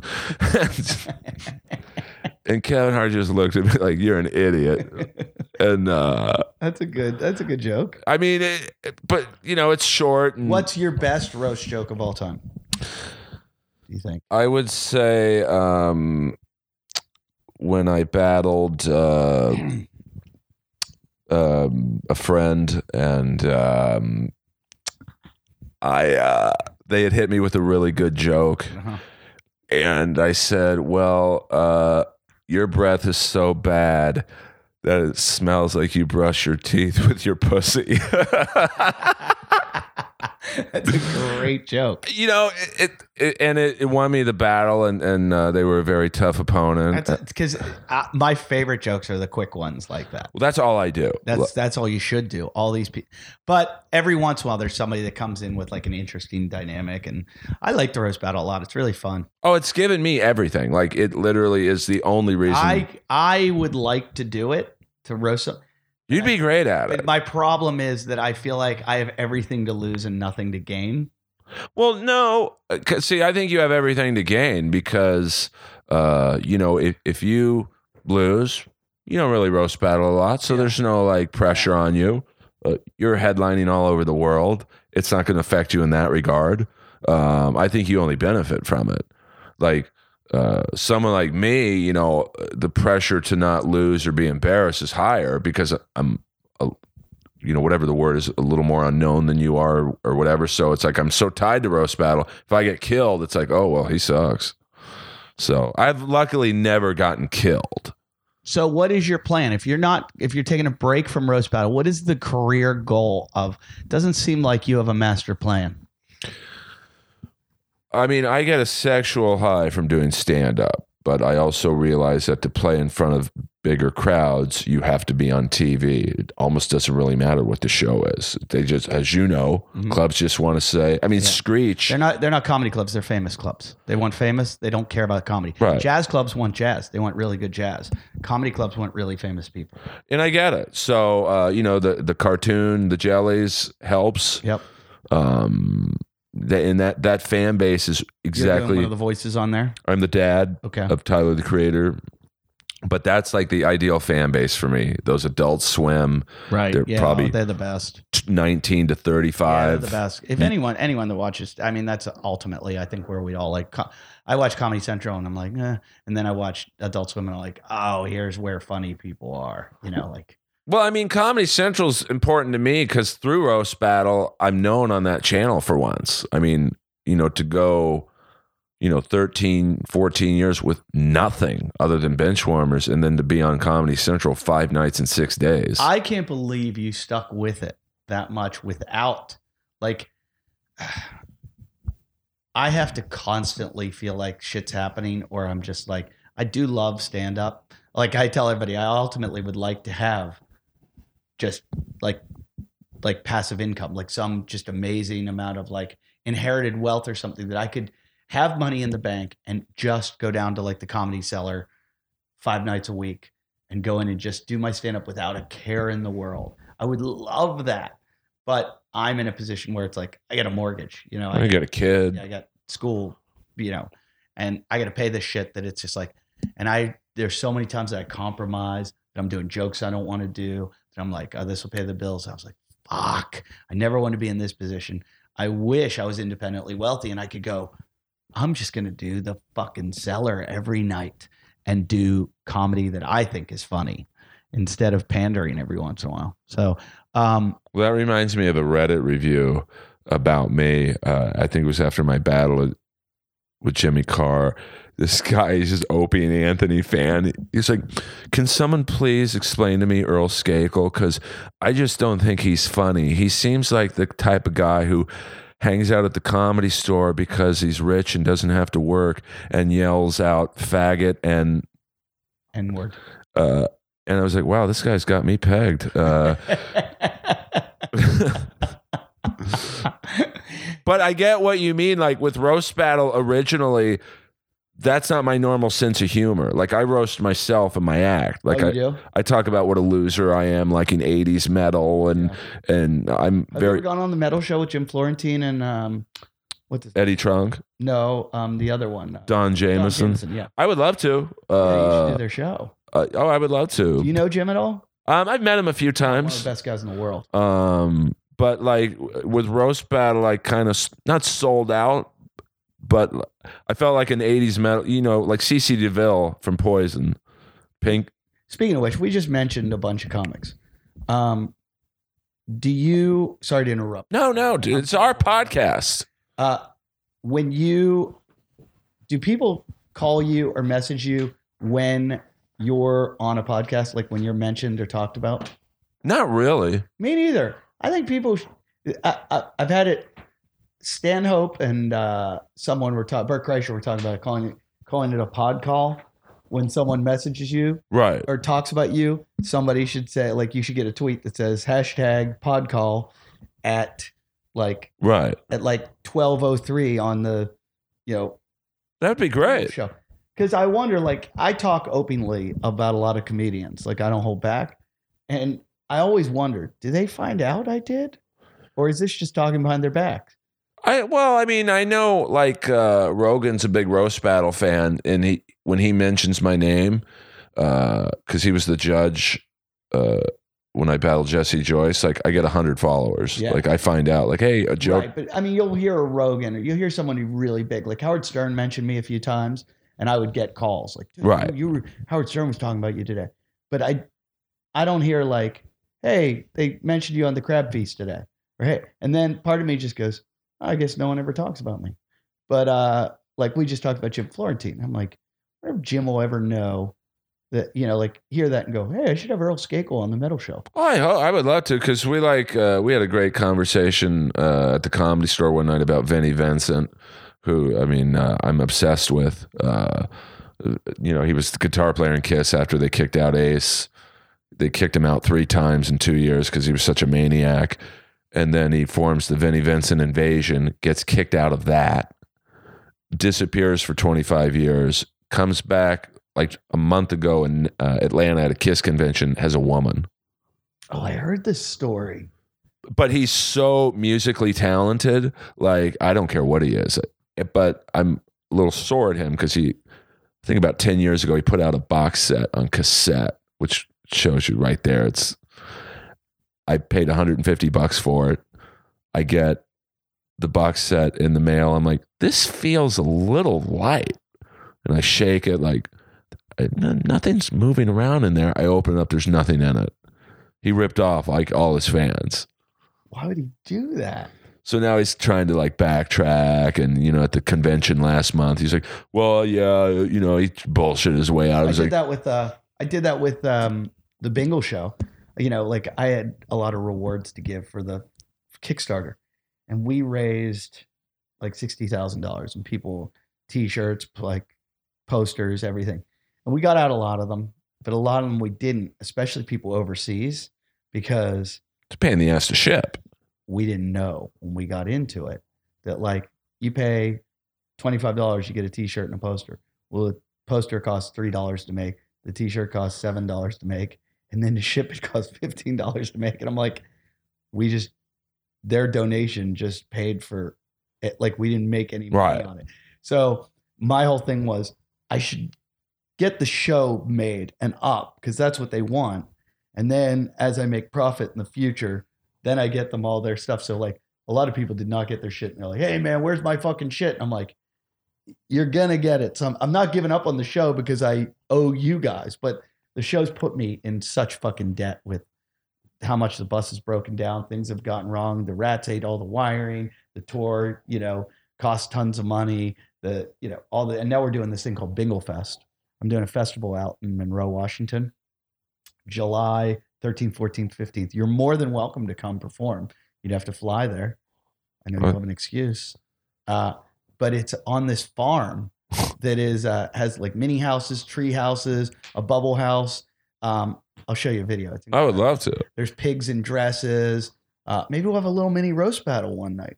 But- Well, you got to clear that with Moses though, because like I, I don't want. I, Yeah. You know, roast battle has. Oh, I mean, we'll invite Moses. Oh, absolutely. We'll have. uh, I got to pee real fast. Keep talking. I can't talk while you're peeing. No, no, just so. I'll keep plugging. Go Yeah, ahead. keep plugging. Where can people find the Bingle podcast? Yeah. Uh, I gotta go soon. I I know, but I'm, g- I'm gonna pee. Uh, I, I'm so late. I gotta go. I know. How, how much time can you give me? 20 minutes. All right, we got 20 minutes. Plug away.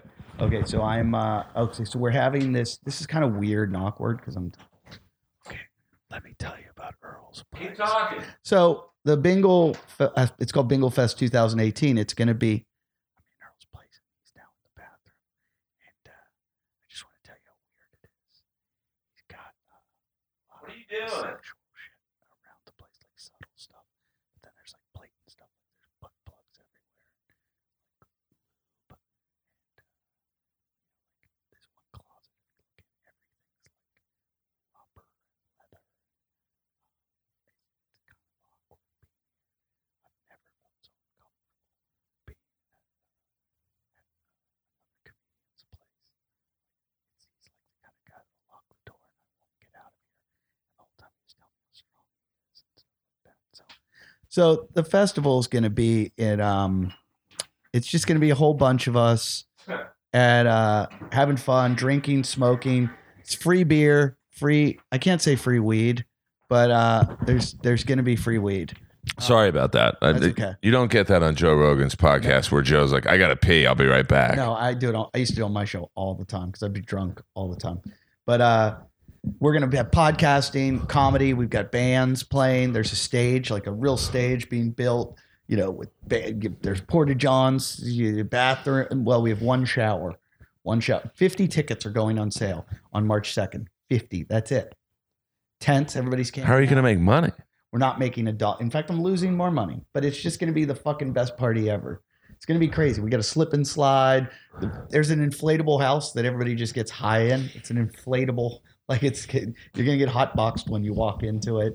Uh, I don't mind that. tub. There's pigs with dresses and donkeys, and I'm not going into Fireworks. a hot tub. Craig Conant's going to be there. Joe Prano's going to be there. Lachlan Patterson's going to be there.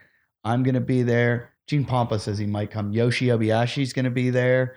I'd love to have Earl Skakel there. I'm in. I'm already confirmed. Are you really? Yeah. I'll put you on the poster. Oh, I'm in. Earl Skakel's there. So um, we it's gonna be a really fucking fun time. There's tree houses. I'll show you these. Tree, it looks like an Ewok village. Now, where are people staying? Like, So people are bringing tents. It'll be like a camp out, like a festival. And we have uh, the coffee girls are topless in the morning. Uh, the uh, you know who knows what kind of show they could put on later. Uh, it's it's going to be one of the. I look at all the shit I've done in my career. It's not the TV shows I've been on, or it's usually the antics, the stories that I've been involved in that make me the happiest.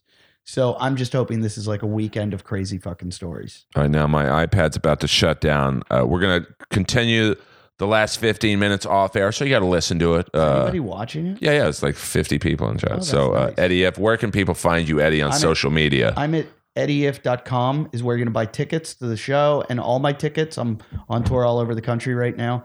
And I'm at eddief on all kinds of social media.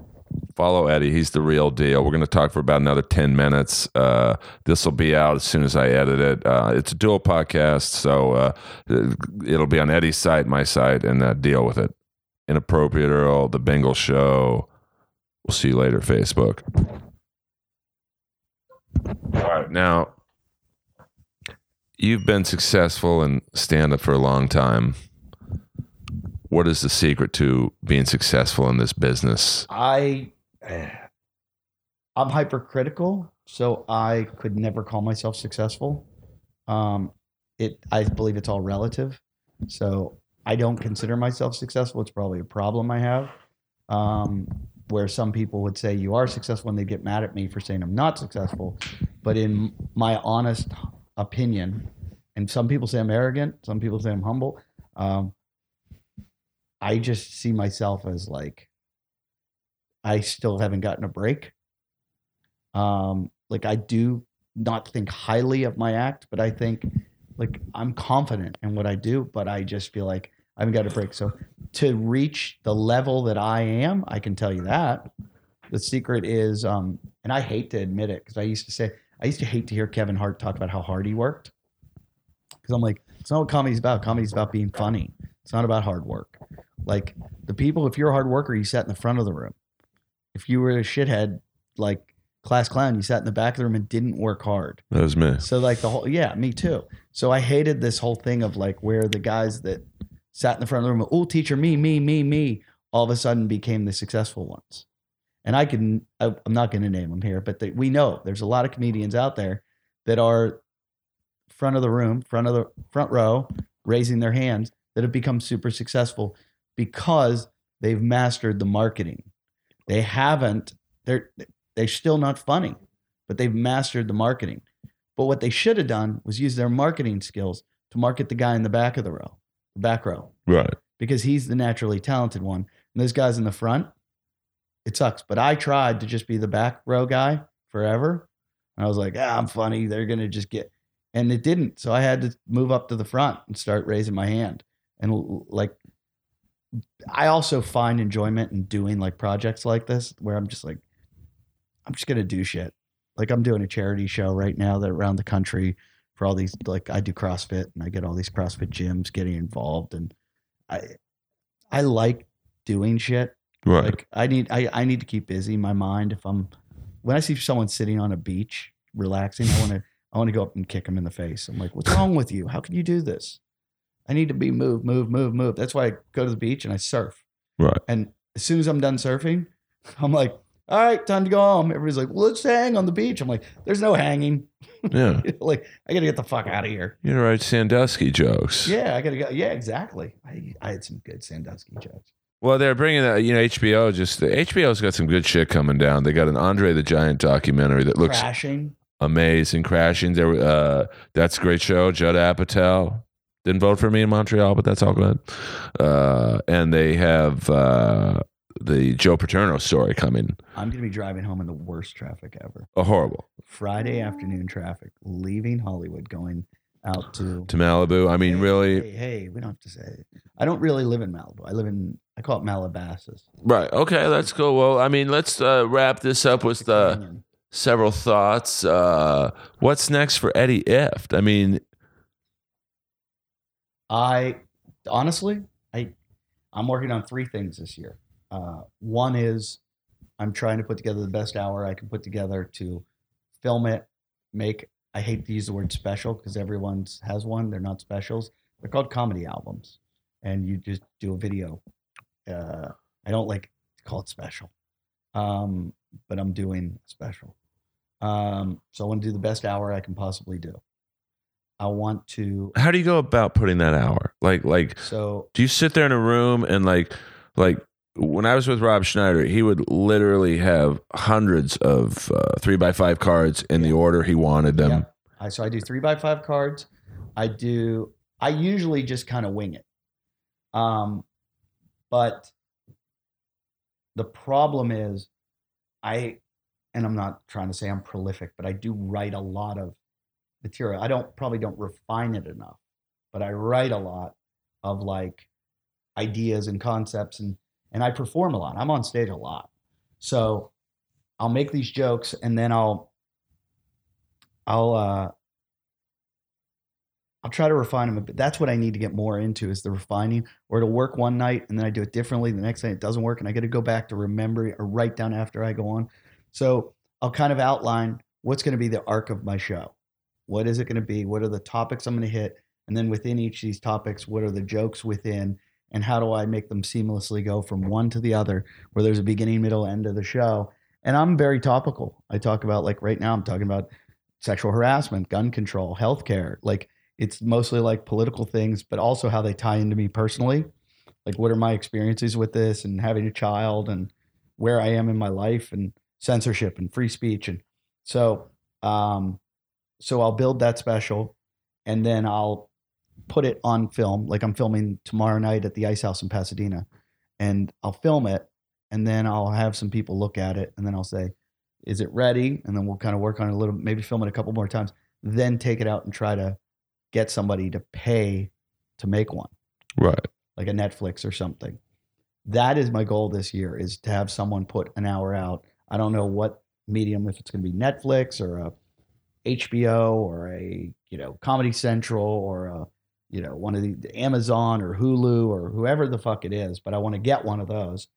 And I'm working right now with a company called Vertigo Films on trying they're a film production company, TV company, and they're making they make TV shows and and and films, and they want to develop a sitcom based on my life with uh, my uh, in-laws. You know, my father-in-law is a former NFL football player, and my mother-in-law's got a real interesting background, and um, so uh, I w- want to get the deal because even though you get a deal, doesn't mean it's ever getting on the air or even written. You know, but I'd like to start off with the deal. Then my next goal will be get it written. Next one will be like get it shot. Next one will be get it picked up by a network. But it's one step at a time. And this year I'm devoting like I'm actually pursuing it more than I ever have. Right. Like the times I've had them before, it kind of fell in my lap. This one I'm working. I'm like talking to today. I was on with a writer and talked to a showrunner today, and really trying to make it happen because having a kid, nothing forces you to fucking work hard Right. by finding out your wife just put your kid in private school. You know, Which is big money. I mean, I know for Notre Dame High in the mid 80s, it was like three to four grand a year. I, I hear it's as much as 20 now. my I bet it's close to 30. My daughter's three, and her preschool costs more than it cost me to go to college. That's crazy. I mean, I bet she has computers, full, like full iPads. No, it's more they're all fucking hippy dippy, but it's just expensive. It's like I don't know. But um, so that's it. Those are the two things I'm really working on. A couple other things. I might do a TV spot. I never do TV spots because I never want to work at them because I don't think they amount to anything. But I just kind of feel like I have to. So I'm going to try to do a Conan or Tonight Show Wow. this year. That's what I want Yeah. this year. Really? Well, I know how to do it. You need to get yourself into the Comedy and Magic Club and get down there every week and work on your five minutes in front Right. of that audience. Because that's a great tape. Uh, if you, not just a great tape; it's a great audience to uh, be a gauge of how's this going to do across the country, because it's, uh, what would you say the audience there is? Middle Uh, America. but very, you can't really go too dirty Yeah, there. you can't do dirty at all. they Um, don't like dirty. Yeah. So, so you're doing your TV set, Right. but um, yeah, I'd like to see you on one of those shows. But I mean, I think I, uh, I think a lot of people think if they get on a Kimmel or a Conan or whatever, it's going to make them famous. It's not going to do anything. no, it's, Nothing. but it's a good. Like I, for in my case, I go okay. I've been on roast battle. I'm on a cartoon. I'm on. I'm dying up here, and here's me doing Kimmel. It's, I, it's a nice step. It's the only the only reason I want to do it is because I've done stand up on TV a whole bunch, but I've never done a late night talk show, and I feel like I have to. Like, right. It's almost like what you never did Conan or Letterman or The Tonight Show, and I feel like I just have to do it. And it's weird that it's eluded me, but it, I never pursued it ever really until now, and I also am not that style of comic. I'm a little more edgy and raunchy, and I'm also not. Uh, but um, but um, but um, but um. Right. It's more of like buy into my story, my personality, and go for this ride with me. And that's um, but um, Right. And so, I'm kind of having to change it up, but uh, but I feel like I'm versatile enough. I'm like I should fucking be able to do this Sure. you know so so uh i'm working on it um now it's just a matter of you know the games they all play the gatekeepers Oh, I know. It's like that's a part of the business I don't like, but you know that going in, so can't really complain about it. pod call michael cox over at the fallon show Oh, hey, Michael, big fan. yeah huge fan Never met you, but like, uh, yeah he's a good dude i've known michael forever But I mean, I think you know it's a good. Uh, you know, I think people hear the story of David Brenner doing the Tonight Show, and he he said he had road work uh, for a year. The next morning, Doesn't happen anymore. right? Because it's You know- like that was know- the only show on that did stand up. Yeah. So that's why you got live in a different world. yeah. It's like what there was YouTube. It's like there- everybody thinks if you're on Rogan all the time, you are going to be a big star because it happened for Bert and Tom and Ari. And uh, but there's guys that are on Rogan a lot that it didn't happen for, right. you know. So it's that's not a sure thing. I mean, you have to be on there and be funny and be entertaining and have the audience want to see you. But Rogan, I think, is a better in my opinion, there's nothing better you can go on to advance your career. Oh yeah. I mean, There were other weird things, like if you hosted Talk Soup, that was like a way to really launch a career. Um, SNL's always been a good one. Um, Rogan, Chelsea lately for a while was really making career, but now it's a matter of what's the next thing. So it's a lot of luck too, of just being around and being part of the next big thing, Yeah. Oh yeah. Like you know, and that is women and gays. No, me too. I was going to name my new album "Women and Black People." Uh oh, watch out. All right. Well, Eddie, I know you got to go home to beat the traffic. I have to go swim. You have to swim. We're probably, along with Rogan, maybe the only three comics who work out. There's a few of us. Not I think many. more and more people are. I I weird. I'm weird though. Like I try to run one day a week. I try to mountain bike one day a week. I uh, swim one day a week. I strength train three days a week, three to four, and I CrossFit three days a week. So that sounds like a lot of days, but like I'll do a strength with either one of those and and a CrossFit. Like like I might do a strength and a CrossFit. I might do a strength and a mountain bike. I might do a strength. Right. So I do. And then on top of that, sometimes I go for big hikes or surfs. So I feel like I have a little bit of an exercise problem. I'm the same way. I'm doing the elliptical or hot yoga seven days a week. Do you really seven?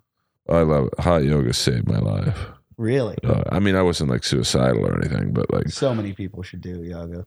Are you so are you so flexible now? I'm getting there. I, I take a, you know, here's a pod called Nicole Avendano at Hot Eight Yoga. It's like the most amazing teacher. Well, let me ask you because I'm I'm not very flexible and I work on my stability and mobility all the time. This is funny because I do a podcast called WODcast Podcast. Sounds like we're doing it right now.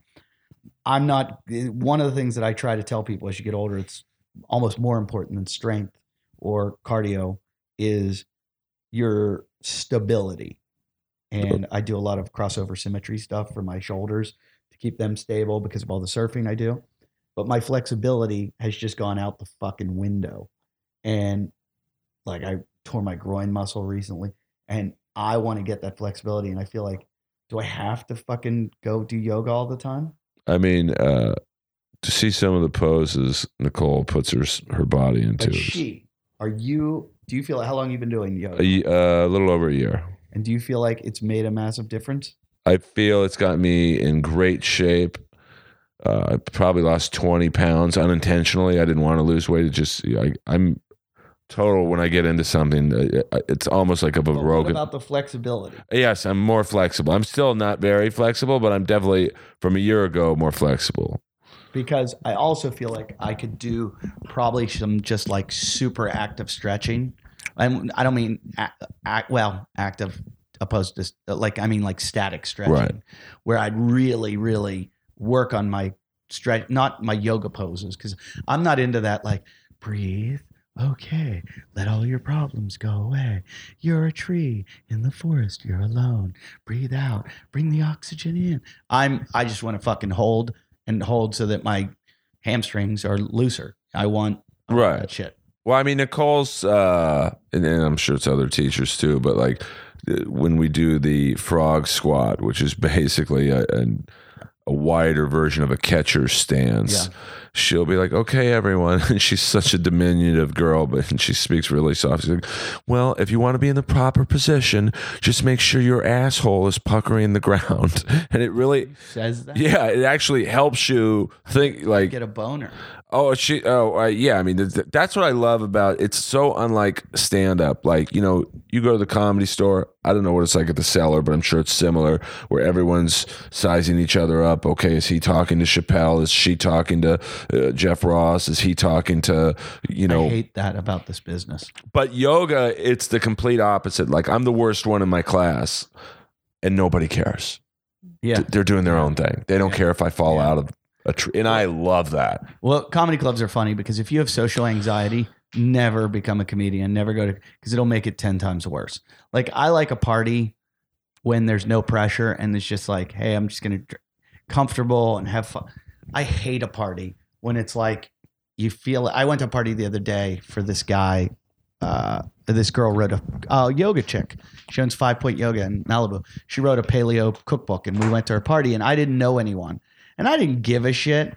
But there is this little bit of you of like, well, what do I do? Do I just start talking to people, or do I just sit here and eat all the food? And I was like, I don't give a fuck what anybody thinks. And uh, I ate some food, and then I met Greg Louganis.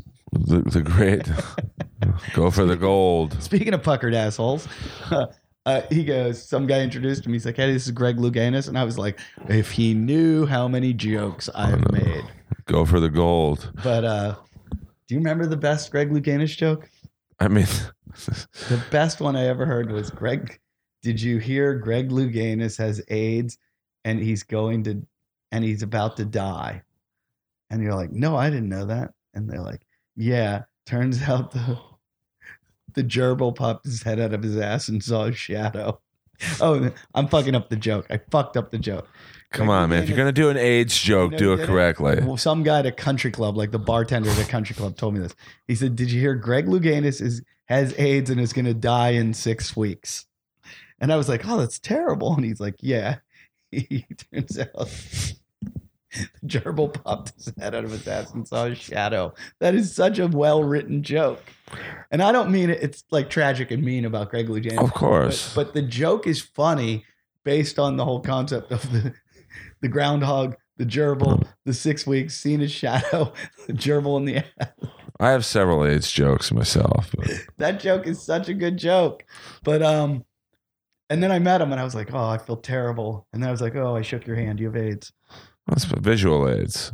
Oh, no, he looks great though. But Fucking- some people do. Look at Magic Johnson. Like, yeah, they have the good AIDS. well, yeah. I mean, then you have the, the guitar player from Ratt who passed away from AIDS. But He had the bad AIDS. uh, well, I mean, he, you know, I guess he died. So like, but like he got bigger. Like he didn't emaciate like say Rock Hudson. Oh. but I, I'm sure the medicines, uh, you know, you know, you know, the, the advances are making it where you can maintain a little better than say Rock Hudson, who looked like a skeleton when he passed. Oh yeah. So, which is really sad, but you know, I think there's people like Magic looks great. Yeah. I know girls who would still fuck him with no rubber. You're doing well with it. I mean, you know, I, I'm I'm good. I'm clean. I've never had a disease, but I usually have a girlfriend, so I don't wolf around. I mean, I have wolfed around. You look like you're a scumbag. You look like the kind of guy that would creep around, but you don't. no, I mean, I'm uh, I'm pretty. You know, I I uh, I've ne- like I don't have anything to worry about in terms of the Me Too movement. You know, I I I'm shy actually. So if I throw it out there to a girl and they reject me, I shut down. So Really? yeah, I've never, but I also have enough, uh, a high enough opinion of me See, that's what you have to learn is that's when you hold them down. When they reject you, you grab them and hold them down. Hashtag me too. Yeah, yeah, let's get some numbers. Time's up. Uh, well, some of my comic friends, their time's up sooner than they think. Sharon Houston said to me, uh, I did a show last night for a benefit for my kids' school, and it was me, Bryan Callen, Ian Edwards, and Lachlan Patterson. And Sharon goes, I see there's a lot of women in the lineup. And I said, hashtag our time or whatever it is, or time's up. Hashtag time's up. Well, I mean, you know, what are you going to do? I mean, 80 per, would you say this is correct? And I know you got to get going, but like uh, 80% of people in comedy are men. Um, Would you say that's around? Yeah, well, it's I heard somebody talking about this the other day about their bitterness and what they're angry about. And I realized it's we're in a business where only 20% of people are going to make a living. So that 80% is going to be upset. And it's hard to not be bitter when you're not I mean I don't know. I uh, could this could be a whole other podcast. Well, I get accused of being bitter, but I, I think I'm honest. I think that's what I don't like about comedy is someone asks me a question, I give it to them. Like, oh, Why are you so bitter? I'm like, I'm just I'm being honest. Yeah. Well, there's a lot of fakes out here. So I was just talking to Joe DeRosa, and he's like, he's like, I'm moving back to New York. He's like, I can't put up with all the bullshit fakeness of everybody in LA. I agree. It, well, the reason it is is because people here, there's not as much comedy, so people are awarded here more on their personality and their move making than their comedy. Right. Like, no one watches comedy here. In New York, you watch all the comedy and you appreciate good comedy.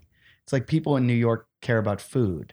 They care about um, they care about food. They care about art. They're they're more culturally astute. Where people in LA are very superficial. How much money did you make? How how many tickets you sell? You know what what events did you get invited to? What festivals are you in? It's not what was your set like Right. it's all the superficiality. So it's hard to get ahead if you're trying to be a real comic and not not playing the game. It's tough out here.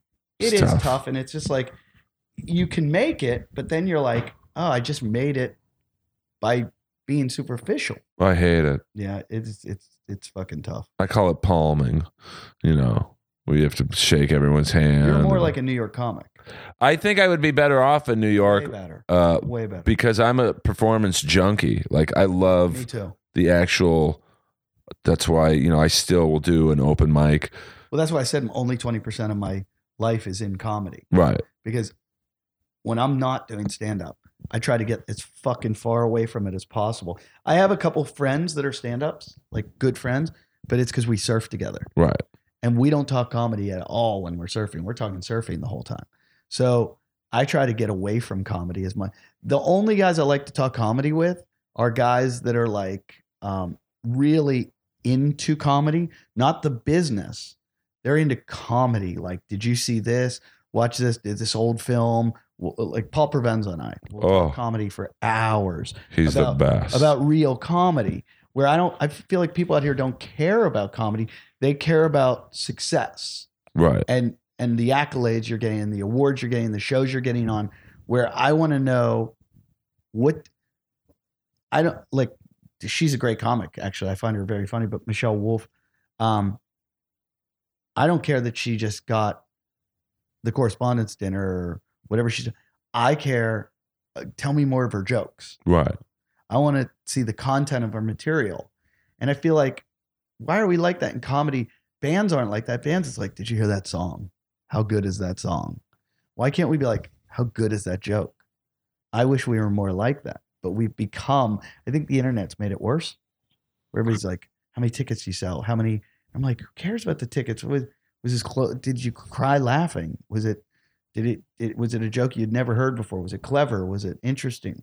So I'd like to see more of that and less of this like, oh, that guy has 700 million followers on Twitter or fucking Instafuck or whatever Right. he's on. Oh, I hate it. But you know, you have to be like I took a I one don't of the know. I was talking to one of my friends as a musician. He was like, I think the pendulum's going to swing back. We saw MySpace fall apart. This all could fucking collapse tomorrow, like MySpace did. And we go back to some new fucking interesting way of thinking and creative way. And I mean, I think the social media platforms are. I don't think they're going away, but they'll, they'll like, eh, you know, Vine was hot for a second, and then Periscope, yeah. and then now you've got Instagram Live, and then Facebook Live. I, I think social media is now the way forever, but it'll just be a different. There, there's some kid in his basement right now, 17 years old, coming up with an app that maybe uh, does something that Instagram and Facebook doesn't. Are you taking a picture of me? I'm Instagram living you. Oh, this is the real deal. Yeah. I'm on Eddie Ifft's Instagram Live. So uh, this is a dual podcast right now we're doing. The Bingle Show and Inappropriate Earl out hopefully tomorrow. Uh, although I've been researching when the What's your Instagram? it's just at Earl Skakel, E A R L S K A K E L. Um, that was one of the, and this is why I think I would love New York. S K A K. E L. Is Paul Provenza came up to me one night after roast battle, and I'd never met him. He just looked at me and goes, "Dude, they can't do this show without you." And I was like, I felt like I was being blessed by like, because I know like I want respect from people like you and him. he, he's he's great. But to have him give you like, and when Jim Carrey came up to me and said, Really, you had Jim Carrey come up. Jim Carrey came, he he went there to see a roast battle, and uh, he came up to me afterwards. And I've always, when I was doing the heckling thing, was just doing Archie Bunker, Right. and he no one ever got it, and he just whispered into my ear, "Hey Archie, where's Edith?" And man, I could have quit comedy. Wow. Like he, that's how brilliant his mind is. Is he got it? Wow. And I don't even remember what jokes I was doing. He's just silly, you know, shtick. Uh, you know, I, I remember when Russell Simmons was up there one night. I was like, "Hey, Russell, let's you got the money. Let's remake Roots, and this time finish the job." And you know, I went up to him to apologize. He's like, "Son, you were my favorite part."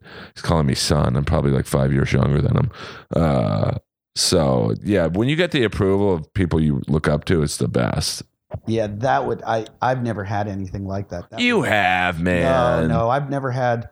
I've had some weird little things, but nothing like Jim Carrey or uh, Russell Simmons would be a pretty big one. Um, Well, he was just uh, like I don't listen to rap. He, you know, I, I'm a metalhead, so like I have no musical like allegiance with him and the music that he helped build. But it was just like obviously he's Russell Simmons. You, you know, he's like has very few peers. So for him to grab my arm and go, "You were my favorite part, son." that would be pretty fucking amazing. Um, I would, I would really. That's something you know when you know you're, you know you've done it. And the same thing with Paul Provenza. Like I look up to him so much, like as a, a comedy uh, voyeur and icon, and like just when Yeah. he speaks, I listen. Yeah. Um, um so I'd rather get his approval than get 10 million followers on Instagram. Although probably that would help me more. Yeah, I'd kind of I would agree with you. My I took a psychological exam that my friend, the guy you were talking to, Right. started, he does that. His company makes um, they test people for like jobs and stuff and careers, and he gave me one to see what I. And he said it's funny. He goes, you don't you you wouldn't be a good salesman because you don't care about money. He goes, you care about approval from your peers Yeah. you want your peers to uh, tell you you're good. And I was like, yeah, I think when I was young in the business, I wanted the, I want money now because I got kid, you know, I got to support a family. But when I was young, I wanted all the fame, and I didn't care how I would get it when I was really young. Now it's I fuck the fame. It's like I I want to make something so quality that all my peers are like, fuck, that was good. Yeah. You know, like like my goal with my hour special is not to have it I mean, I would like I would like to have it be good that I tour everywhere and lots of people come to my show, but more than anything, I would like that in green rooms comics are going, Did you see Eddie Ifft special? Fuck, it was good. That's what I want. Yeah, yeah. Not not. Did you hear Eddie Ifft sold out twenty thousand seats? And that's what I hear most of the time. But like I know with Chappelle's that special Chappelle did in fucking uh, DC, I was just like, fuck, this is good. Yeah. Bill Burr when he did that black and white special, I remember watching it just going, I I'll never be this good. This guy is I should quit the business. This is so fucking amazing. And uh that's what I want. I want to I want people going, holy shit. So that's what I'm working on this year. All right. Well, Eddie, a thousand thank yous for doing. Earl, thank you. Next time we talk, we should talk about our butler and our maid. Yeah, Leroy. Every uh, December 12th, which was Leroy's birthday, I go to the Veterans Cemetery on Wilshire in Ohio. I don't know why I'm giving the inter- intersection, and I clean his grave. Willa May died at my kitchen table.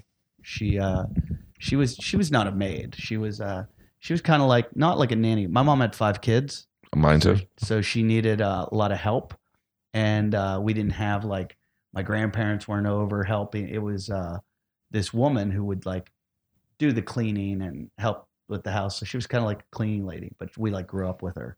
So I joke I didn't have a maid. I had, a clean, and I don't know how many days a week she was there or whatever. But she uh, she died at our kitchen table. Did you see it? No, my my brother-in-law came home and she was sitting at the table and he ran down to tell my sister he's like don't come upstairs and uh she uh she just like killed over at the kitchen table really sad i loved her you know she was like Oh, the time of sure. my life That's kind of what happened with my mom. My sisters call me. They were in Florida. They said, Earl, you got to get to Florida right now. oh that's the worst flight of your life Oh, it was brutal. And I had to take my two dogs at the time.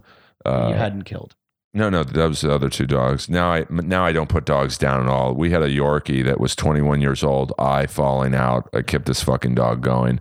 So uh, the cat pulls up to the Florida house. My mom took her last breath. It's re- I don't believe in like wacky stuff like this, but I really believe that she waited till I got there. oh that's amazing but I really believe that. i do think i do think people die when they give up and they sometimes need a hurdle to get over Right. they can give up and that might have been it so i do believe that i'm not a spiritual person or anything but i think like i think you die when you give up a lot of times and it's like when you finally go i, I just i'm done but you, that was something giving her something to live to Yeah, I mean- i got to see earl and then she was like i'm done I think. Well, she didn't even see me. Like uh, I literally, the cab pulled up, uh, and the one dog was like running around the fucking interstate. So I did, but I think my sister said Earl's here, and she literally, I I didn't get to see her take her last breath, but I did with my dad, which was cool. Like we all held his hand. yeah it's terrible Um, part of life Oh, it's the worst, but you know, part of life.